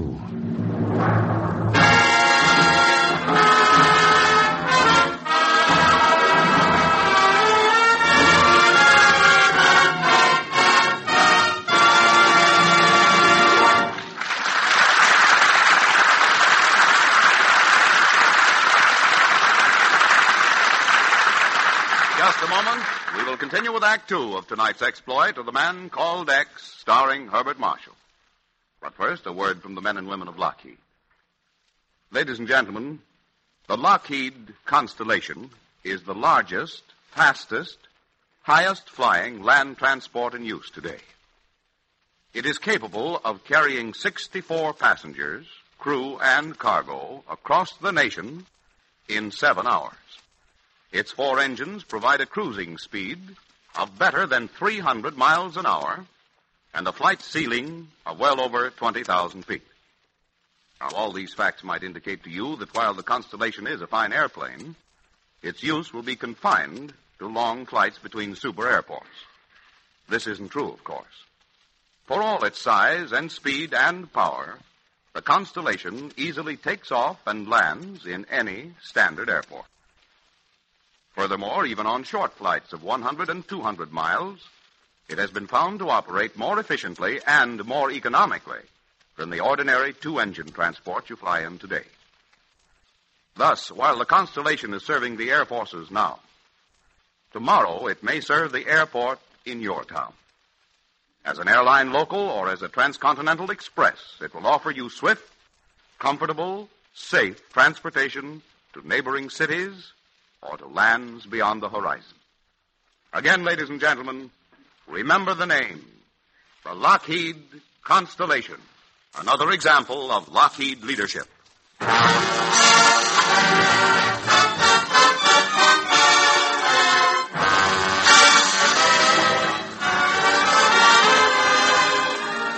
Now to return to tonight's exploit of Mr. X, whose search for the murderer of his friend Petko Todorovich has led him to Sofia, Bulgaria, only to discover that his only suspect, Anton Gubek, dubious Yugoslav banker, also has been murdered.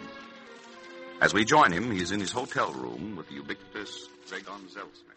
Mr. X, I am humiliated at having to bring up such a personal subject, but. Uh, You don't look very humiliated to me, Zagon. Oh, well, I was so excited with my first solo appearance as a violinist that I neglected to conclude my negotiations with you at the cafe. I don't recall any negotiations. But, Mr. X, remember, I divulged invaluable information about the unfortunate Mr. Gubek. Oh, in that case, you owe me money. Your invaluable information ran me right up a blind alley. Well, then, perhaps you'll be even more interested in Mr. Macek, president of the Macedonian National Bank. Uh, such an interesting story and not too expensive. Or perhaps Mr. Dobrovici, chairman of the board of directors of the Sofia Exchange. Now, wait a minute. What kind of double talk is this, Zagon? No, no, talk. Names and figures. All here. See? On this. Microfilm. Zagon, where do you get this? Oh, do not misunderstand me, Mr. X. I'm a man of scruples, but she was so beautiful, and I was only looking for her address. Well, whose address? Looking where? Why, your beautiful friend, of course, when her handbag lay on the table in the cafe. Zagon, it's hard to believe there could be worse scoundrels than you, but there are, and not half so amusing.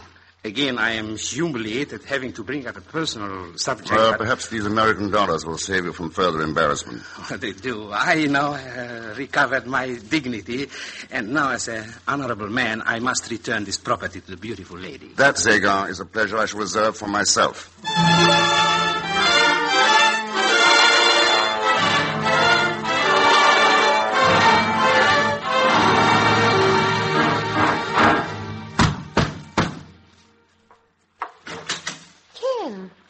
Good evening, Anna. I wondered what happened to you. You didn't call. You Oh, didn't. just a comedy of errors and mistaken identity, that's all.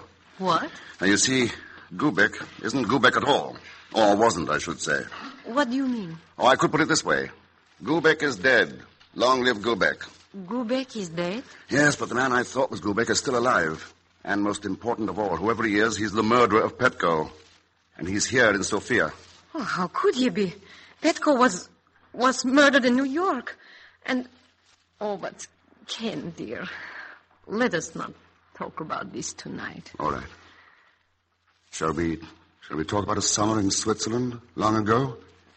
Oh, yes. About our scrambling for hours to get to the top of some place only to ski down in a few seconds, laughing at time and space. Ken, you remember too. We were above the world, out of the world, out. Did this violin belong to Petko? Yes, Ken. I told you he loved to play, just for himself. Well, then he must have picked up the one he had in New York at the music shop where I saw him. I wondered why he did not take this one with him, but he left so suddenly. Oh, but Ken, let us turn back the clock again. And remember, you returned to America without my ever telling you. Telling me what, Anna? And it was you, Ken. You, darling. Kiss me. Like you once did when. Anna, something I must tell you about. Yes, my. A letter for you from Petko. He wrote it just before he died. Oh. Oh. uh, you read it to me, Ken. Dearest Anna, you will never know the agonies I've suffered being away from you. Oh. And you will never know how I feel having to leave you again. But my darling, day and night I dream of the time when we may be together once more. So, bless you, and a million kisses from your loving Petko. Oh, poor Petko. Now let me read it again. Dearest Anna, you will never know the agonies I've suffered being away from you, and you will never know how I feel. Ken. Ken, why don't you go on? Anna, the person who began this letter didn't finish it. Yes, Petko started typing, but see, beginning here, the touch is different, a much lighter touch. Somebody else finished the letter. But who? Somebody who didn't want to be exposed as an accomplice in an international blackmail racket. Someone connected with a music shop in New York City. Sounds incredible, doesn't it? But you did use the music shop, didn't you, Anna? Is this some kind of fairy tale, Ken? Petko got suspicious. He had evidence in microfilm. And when he traced you to that music shop in New York, he had a hard decision to make. Go on, Ken. And so, when he went back to the hotel, he sat down and to write you a letter. What he intended to write was, You will never know how I feel, having discovered what you really are. So, Anna, you had to shoot him, complete the letter as your alibi, and get back here. And by what magic do you know all this? No magic at all. I believed this letter until you yourself showed me how wrong I was. I showed you? You were the only one who knew I came here to see Gubek, and you made sure I wouldn't see him. Who was the man I talked to at Gubek's office, Anna? Oh, you must be joking. Unfortunately, this microfilm here is not very funny. Whoever this man is, he's dreamed up an insidious blackmail racket using photostatic records of secret negotiations between the Nazis and bankers in some of the occupied countries. And he's making them pay off to save their necks from their own people as their countries are liberated. You are speaking about me, Mr. X. Oh, there you are. Whoever you are. But not Gubek, eh? Schmutzige Schweinigel. So, the trademark of a Nazi. And the portrait is complete. Even to the gun in your hand. This isn't a picture, Mr. X. It works. I don't doubt it. I've seen enough evidence that it does. Your gun worked too, didn't it, Anna? No wonder Petko didn't look me up when he came to New York. He was ashamed to let me know that his devoted Anna had turned traitor. Not only to his great love for her, but to her people, to her country. Stop it. Why did you do it, Anna? Was it money? Was it because Petko lost everything he had when the Nazis moved in? Stop! I can imagine what Petko went through when he found you in New York. When he discovered what you were doing. What you become. He tried to tell you in a letter, but you never let him finish it. Kill him, Willie. Don't let him talk anymore. Now, now, stand aside, Anna. Uh, the lights. Who turned them off?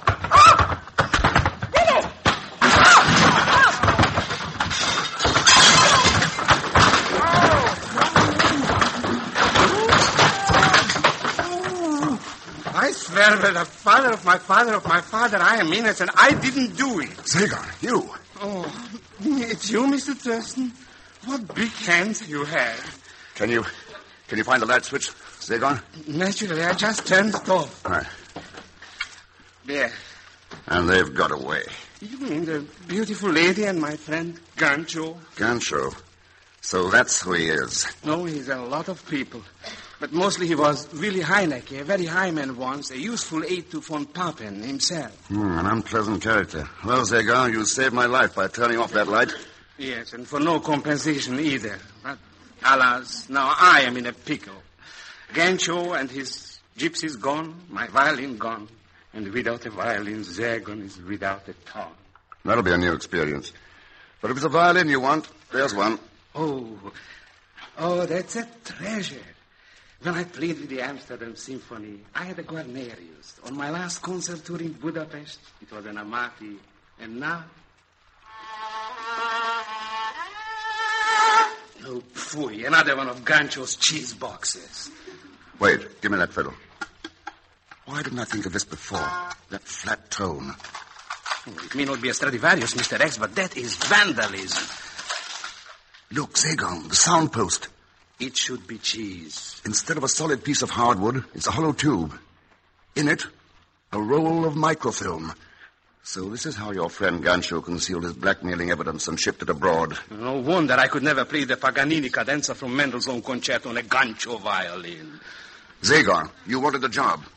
You have one. I'm open to suggestion for a slight consideration, of course. You know where Gancho has gone? Not yet, Mr. X, but Zagon is not only a virtuoso, he's also a bloodhound.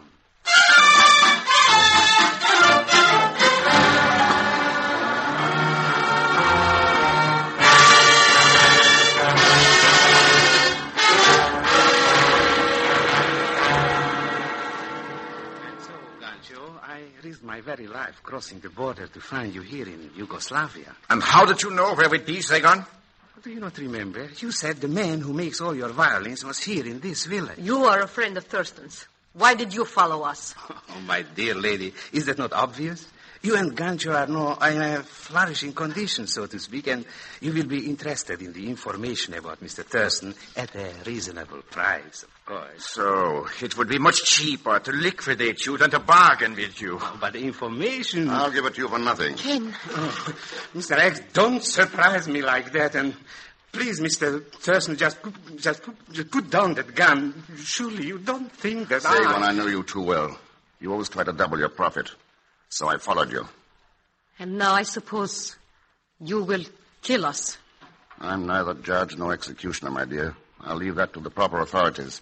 In this case, who would be more proper to, to judge you than your own people of Yugoslavia, whom you betrayed?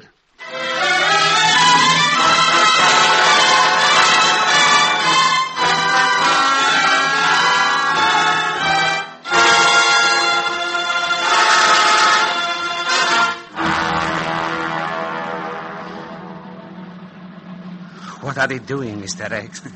I can't bear to look. I don't wonder. You're lucky you're not against that wall yourself. Please don't say things like that. How different from a pleasant summer in Switzerland a long time ago. A fine friend and a beautiful girl. Seems like two different worlds, Zagon.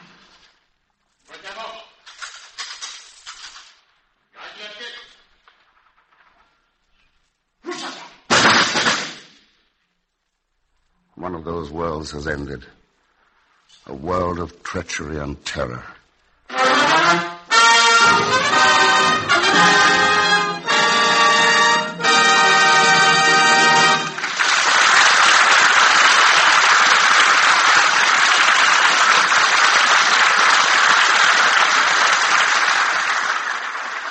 Before our star, Mr. Herbert Marshall, returns to tell you about next week's exploit of the man called X, here is an announcement from Lockheed. Ladies and gentlemen, when the war is over and final count is taken on those American industries contributing most to victory, the nation's airlines will stand near the top of the list.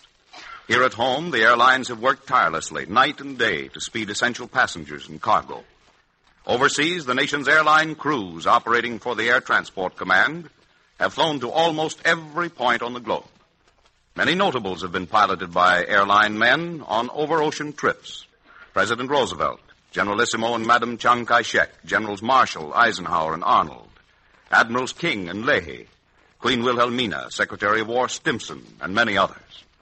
Taken together, airline crews have crossed the oceans thousands of times and have flown many millions of miles to foreign shores. Yes, the airlines of America are doing a vital job in the war effort, a job that foretells a great age of flight that you and every American will enjoy in peacetime days to come.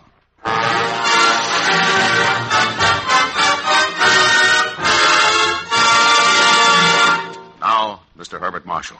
Next week, I look forward to flying to the colorful West Indies, where a strange death occurs within the walls of an ancient church, where the only clue is a message that says nothing but okay. All leading to a climax involving a ton of high explosives. So join us, won't you, when next I return as the man called X.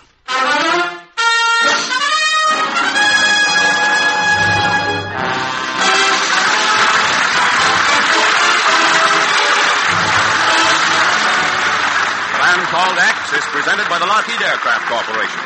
Tonight's exploit was written by Milton Merlin. Original music was composed and conducted by Felix Mills. The entire production was under the direction of Jack Johnstone. Mr. Marshall's appearance is through courtesy of Metro Goldwyn Mayer, producers of the Technicolor picture Kismet. The men and women of Lockheed invite you to join Mr. X again next week. Same time, same station. John McIntyre speaking. This is the Blue Network. The Man Called X. He is the man who crosses the ocean as readily as you or I cross town. He is the man who travels today as you and I will travel tomorrow. He is the man who fights today's war in his unique fashion so that tomorrow's peace will make the world a neighborhood for us all. He is the man called X.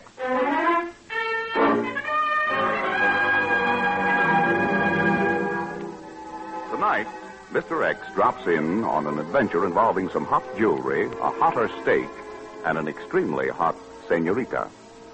But at the moment, he's getting a rather cold blast from his fiancée, Nancy Bessington. They're at lunch. Now, look, Ken. Do you think I like the prospect of being married to a uh, human helicopter? Nancy, I object. I've never been known to hover in midair. Don't you realize, darling, that all this chasing around all over the world, grabbing a sandwich on the run and missing your sleep and. By golly, you're right, darling.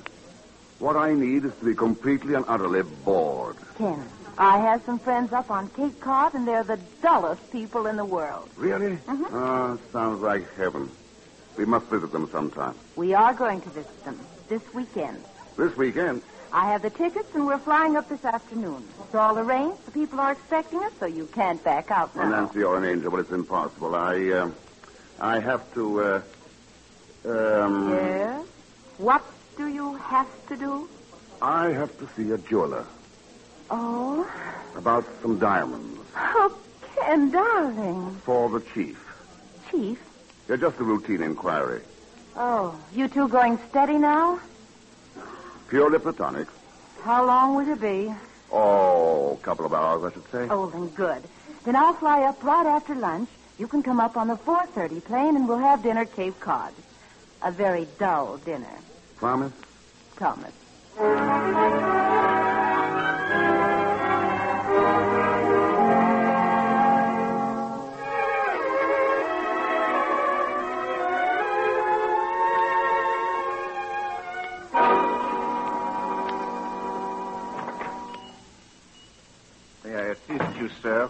Why, yes, yes. Uh, are you Mr. Blucher? No. Mr. Blucher is out of the store at present. That's too bad. I was advised to see him personally about uh, having a diamond reset with some smaller ones added. I'm sorry. He is not here. Do you know when he'll be back? I can't say exactly. The, uh, the middle of the afternoon, perhaps? Perhaps. Well, as soon as he comes in, uh, have him get in touch with me, will you? I'll be at the Manhattan Health Club down the street a ways, in the Turkish bath. It's extremely important. For whom uh, should Mr. Blucher inquire? The name is Thurston. Ken Thurston. Thank you, Mr. Thurston.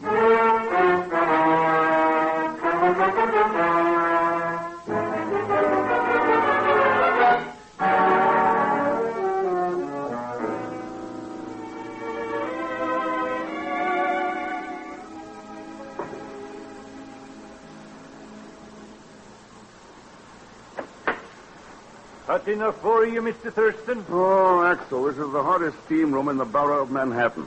There's one other customer, Mr. Thurston. Do you mind sharing the steam with him? No, send him in. Good. Don't stay in too long. Don't worry, Axel, not in this heat. Uh, is there anything you need? A clean sheet? No, no, this one's fine. Just stop back in about three minutes and sprinkle some barbecue sauce on me. oh, Phew. Hello? Is that you, Mr. Thurston? Who's there?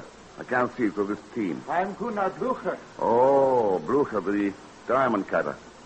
Glad you got my I message. talk to you. I'm in great trouble, Mr. Thurston. Is it all right to talk here? I imagine so. What's the matter? I get package in the mail this morning.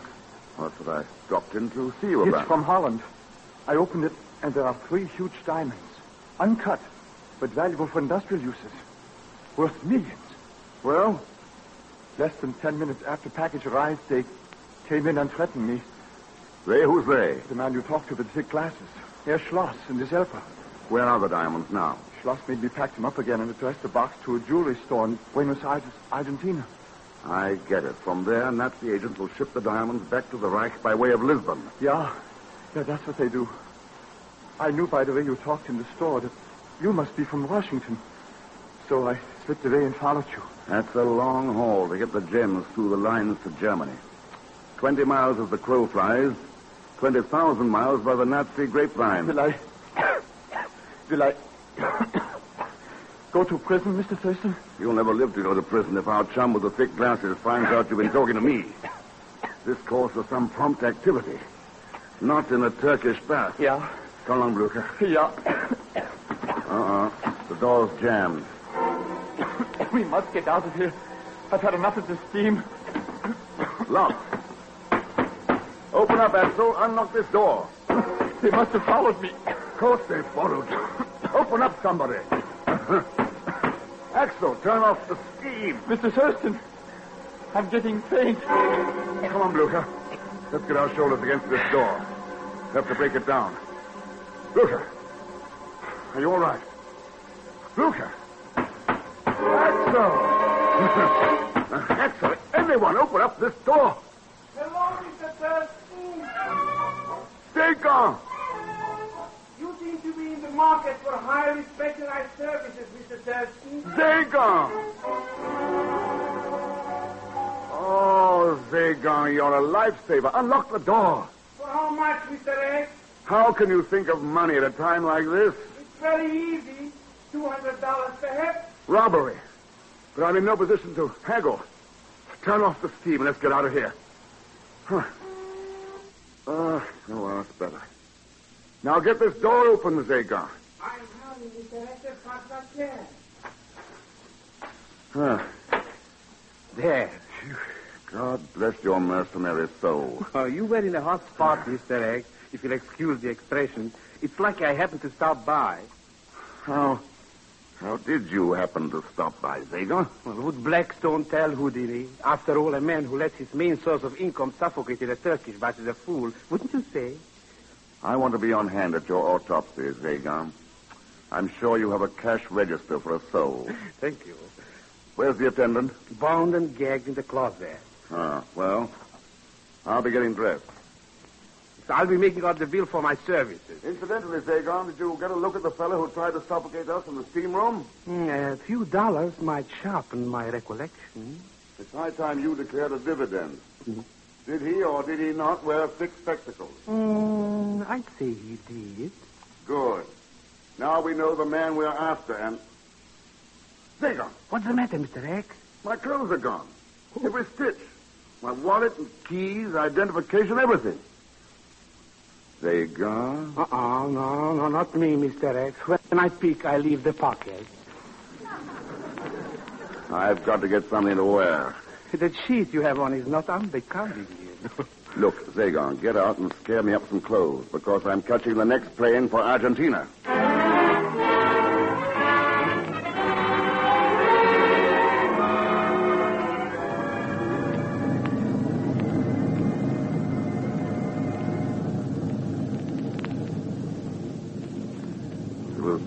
Sweet of you to invite yourself along, Zagon. But I am so useful to you, Mr. X. Yes, you do make a nice deduction on my income tax. What is this wild goose we are chasing to Argentina? Why should I tell you? Oh, you might be a very well broiled steak by now if it weren't for me, Mr. X. Besides, how can I help you if, you if I don't know why we are after the man with the thick glasses? All right. Some industrial diamonds were confiscated by the Allies when we liberated Holland. Now, our friend is trying to spirit them back to the Reich by way of Argentina. Diamonds? How much do you think they are worth? Millions when cut. Perhaps you would like to hire me on a percentage basis on this job. No fancy deals, Zagon. Cash on the line. But you are so impractical, Mr. X. Why don't you put me under contract? You agree to pay me 10% more than the highest offer from anyone else, okay? I'd be bankrupt in no time. No, Zagon. Where you're concerned, piecework is much cheaper.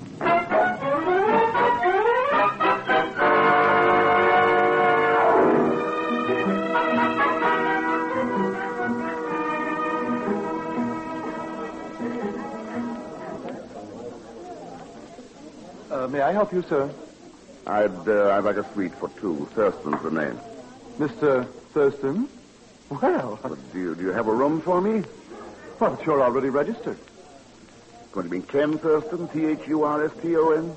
Room 707. Oh, must be someone else with the same name. Well, I, uh, I just took over from the night clerk. He says he thinks this Mr. Thurston is the important special investigator that they call Mr. X.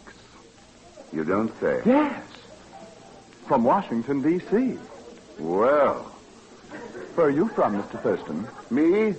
I'm from Moose Jaw, Saskatchewan.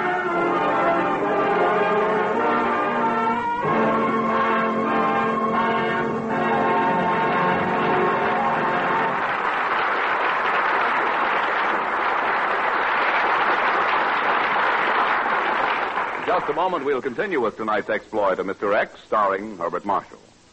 But first, a word from the men and women of Lockheed. Ladies and gentlemen, the Lockheed Constellation is the largest, fastest, highest flying transport in use today. Fully loaded, 64 passengers, cargo, and crew of six, it is capable of flying from Chicago to New York in two hours, 47 minutes. From New York to London in 13 hours, 20 minutes. From London to Paris in 56 minutes. Now, these sample schedules are quite exciting, of course, but what makes them particularly striking is that the plane we are talking about, the four engined Lockheed Constellation, is actually in use today. It's no manufacturer's dream. It is in use today. The Lockheed Constellation. The transport that flies better than 300 miles an hour. The transport that cruises at 20,000 feet, high up in the smooth upper air. The transport that operates in and out of any standard airport with room to spare. The transport, furthermore, that even on short hops of 30 minutes has been proved more economical than the ordinary two engine airliner. This transport, the Lockheed Constellation, is flying for the Army Air Forces today. When peace comes, it will fly for you, bringing the airport in your town hours closer to any place in the nation and to lands beyond the horizon. Yes, ladies and gentlemen, remember the name. The Lockheed Constellation. The transport of tomorrow in use today. Another example of Lockheed leadership.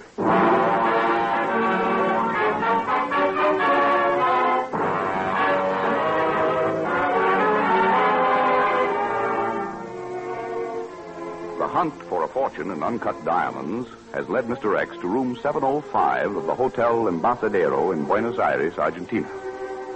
Next door, in room 707, another Mr. X is registered. At the present moment, Zagon Zellschmidt, freelance spy and double crosser extraordinary, is combing the room of the ersatz Mr. X, while Ken lies on his bed, staring at the ceiling and thinking out a plan of action. The sun is set, but Ken hasn't bothered to turn on the light. Where the devil are those cigarettes? Oh.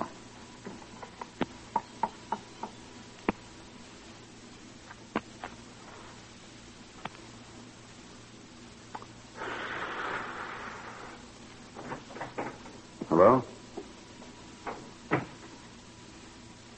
Well, what did you find, Seeger?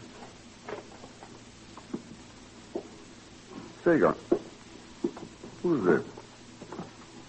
Who's that? Darling. Well, hello. Oh, Ken. Why did you not meet me? You said you would. Oh, well, uh, a number of things. You still love me? Love you? Of course I love you, my darling. I could no more stop loving you than I could stop breathing. Do you have a cold? Yeah, yeah, yeah yes. I'm afraid I. yes, I, yeah. I caught a little cold. Suppose it makes my voice sound different, huh? Very different. Oh, but then, it's no wonder you caught cold, considering where we were. Yes, of course. Yeah. Where we were, it's no wonder I caught cold. Um, you didn't catch cold, did you, darling? Of course not. I didn't go in. That's right, yes, you didn't go in.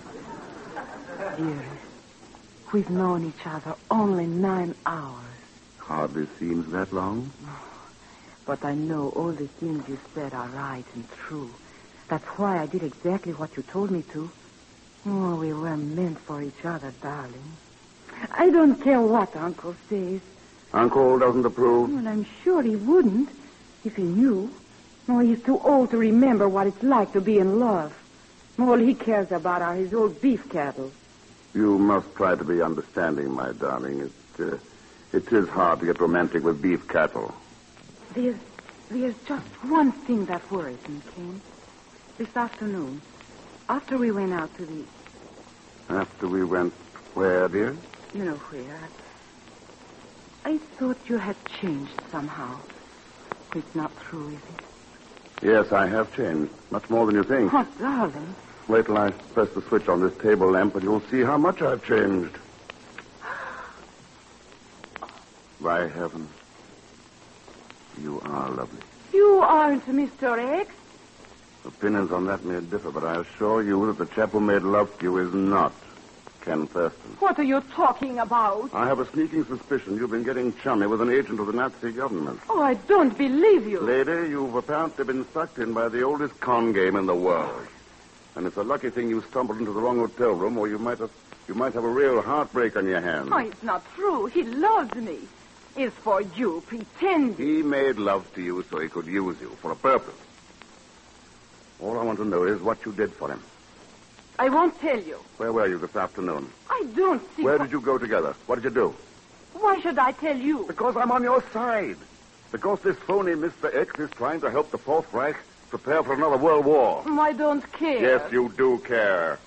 Because he's the type of gentleman that's sabotaging the future happiness of kids like you.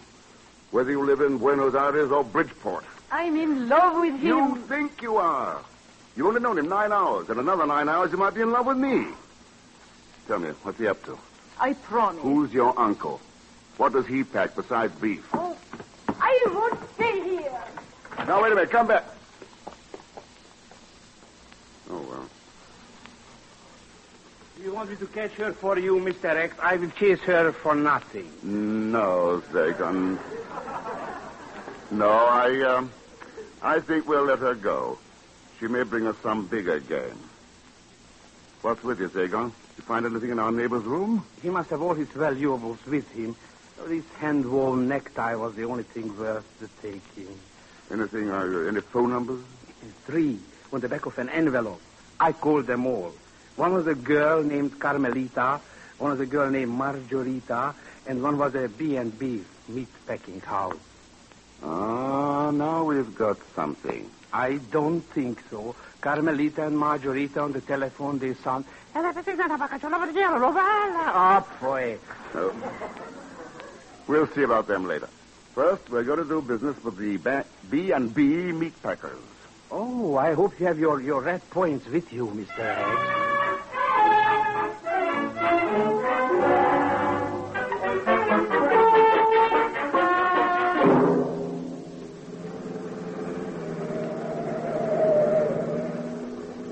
Wild geese all we chase is wild geese. Not this time, Zagon. I'll bet you $500 for a dozen orchids that we locate those diamonds within an hour. You interest me strangely. Uh, but orchids, they are expensive. Not down here. They grow like dandelions. Oh? All you have to do is to go out and pick them. Good, it's a bet. But you'll have to help me, Zagon. And you've got to work fast. Because I have a feeling that my little girlfriend is going to send the man with the thick glasses out this same road in a very few minutes. With luck, we can nab both him and the diamonds. This will undoubtedly make it necessary to bring my priceless talents into play. Since when have your talents been priceless? Vega, you are now a meat inspector for the Argentinian government. Oh, eh, what's my yearly salary? You won't be around long enough to collect it. Here's what you do. When you get to the packing house, demand to inspect the beef shipment which is consigned to Lisbon, Portugal. Suppose there is no shipment to Lisbon. Well, then you win $500. But if there is a shipment for Lisbon, you'll probably see the most valuable chunk of beef in the history of the meat packing industry.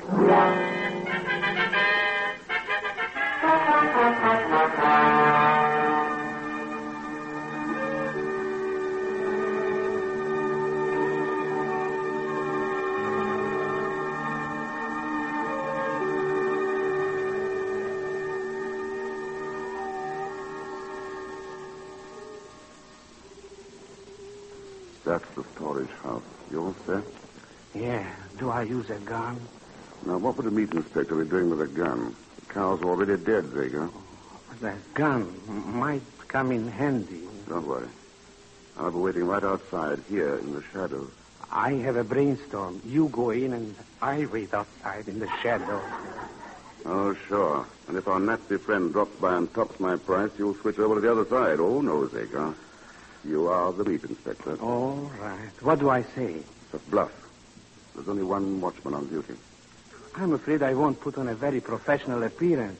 With beef, I don't know the front from the back. I'm strictly a ground round man myself. They're going to have implicit faith in you. But after all. And, uh, there is money to be made.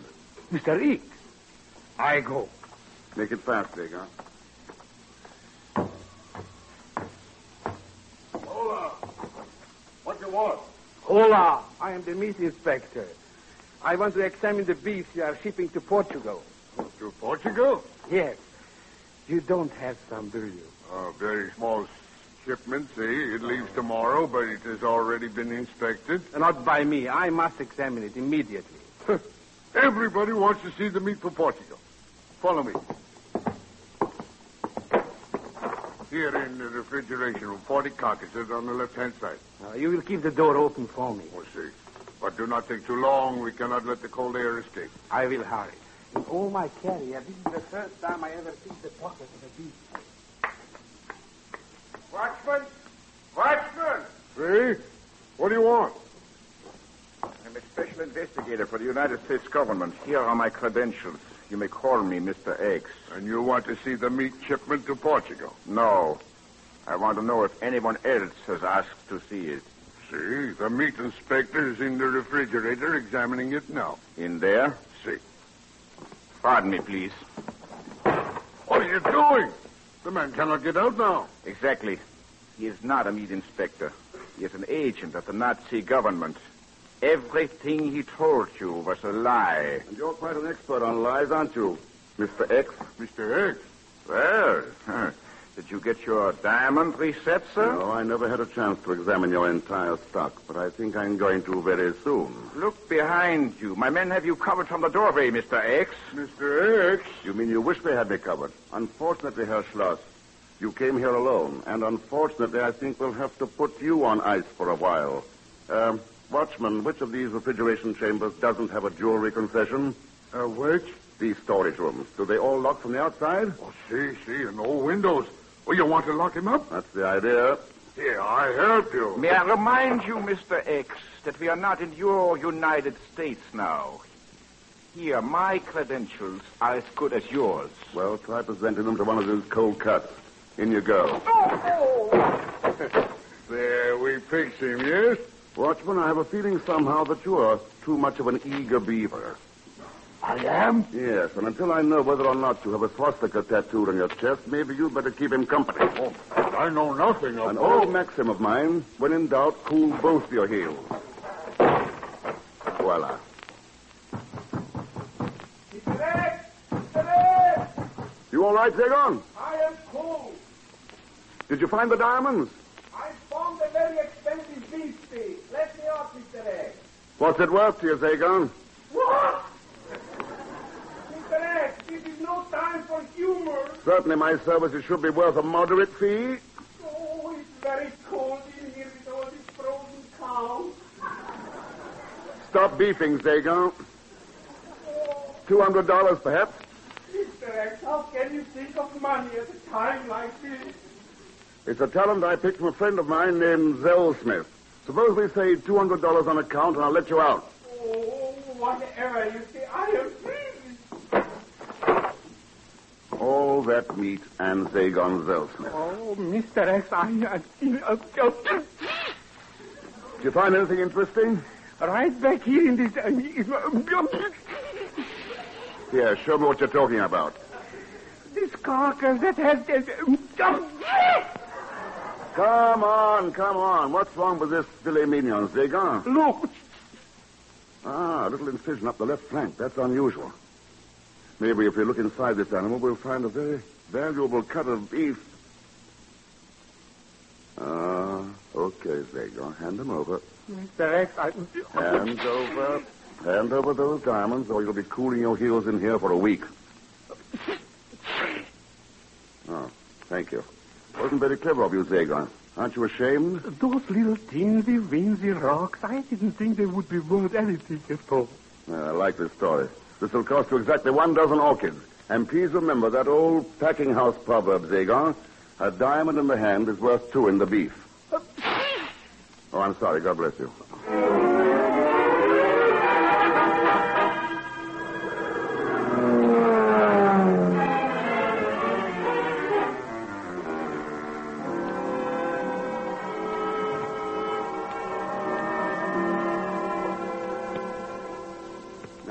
Terribly sorry I flew up here as fast as I could. Oh, sure, sure. Now it's time to go home. Oh, Ken, the least you could have done was telephone. Uh, oh, were the people dull? That's ditch water. I suppose you've been chasing all over, getting shot at, ruining your digestion. Nothing of the kind. It was a very calm and healthful weekend. I had some very rare steaks. Even went to a Turkish bath. But why didn't you come up here to Cape Cod before it was time to go home? I sort of got on the wrong plane out of New York. And, uh, oh, then I stopped to get these for you. Ken, a dozen orchids. Oh, why didn't you say... Oh, honey, they're heavenly. Amazing, the potency of expensive vegetation. Uh, I didn't know there was a florist in all New York with orchids like this. Oh, there isn't. I had to take a little trip to get them. Oh, Ken, you didn't go all the way to Jersey. Well, that general direction. Kiss and make up. Kiss and make up.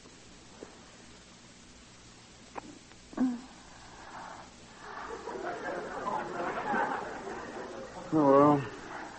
Why don't I have sense enough to stay home?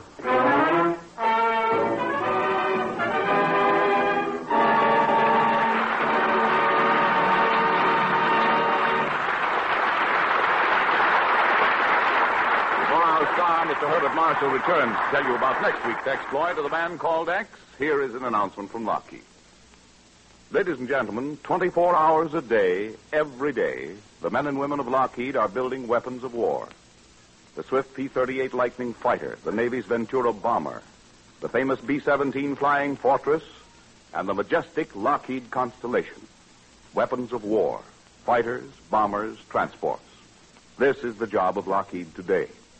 But the time will come, a day of peace.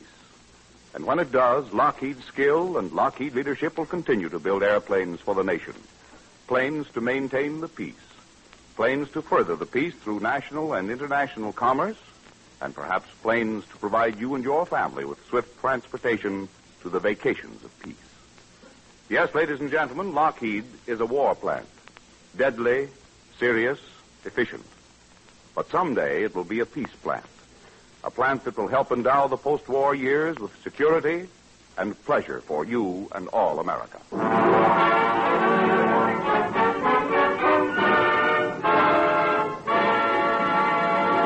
Now, Mr. Herbert Marshall. Next week, the ancient city of Athens. In a story which might well be called The Grease Spot, if you'll forgive me. A story in which Mr. X tries to skin the Trojan horse with the aid, naturally, of a beautiful and seductive young lady. So be with us, won't you, when next I return as the man called X. Good night. The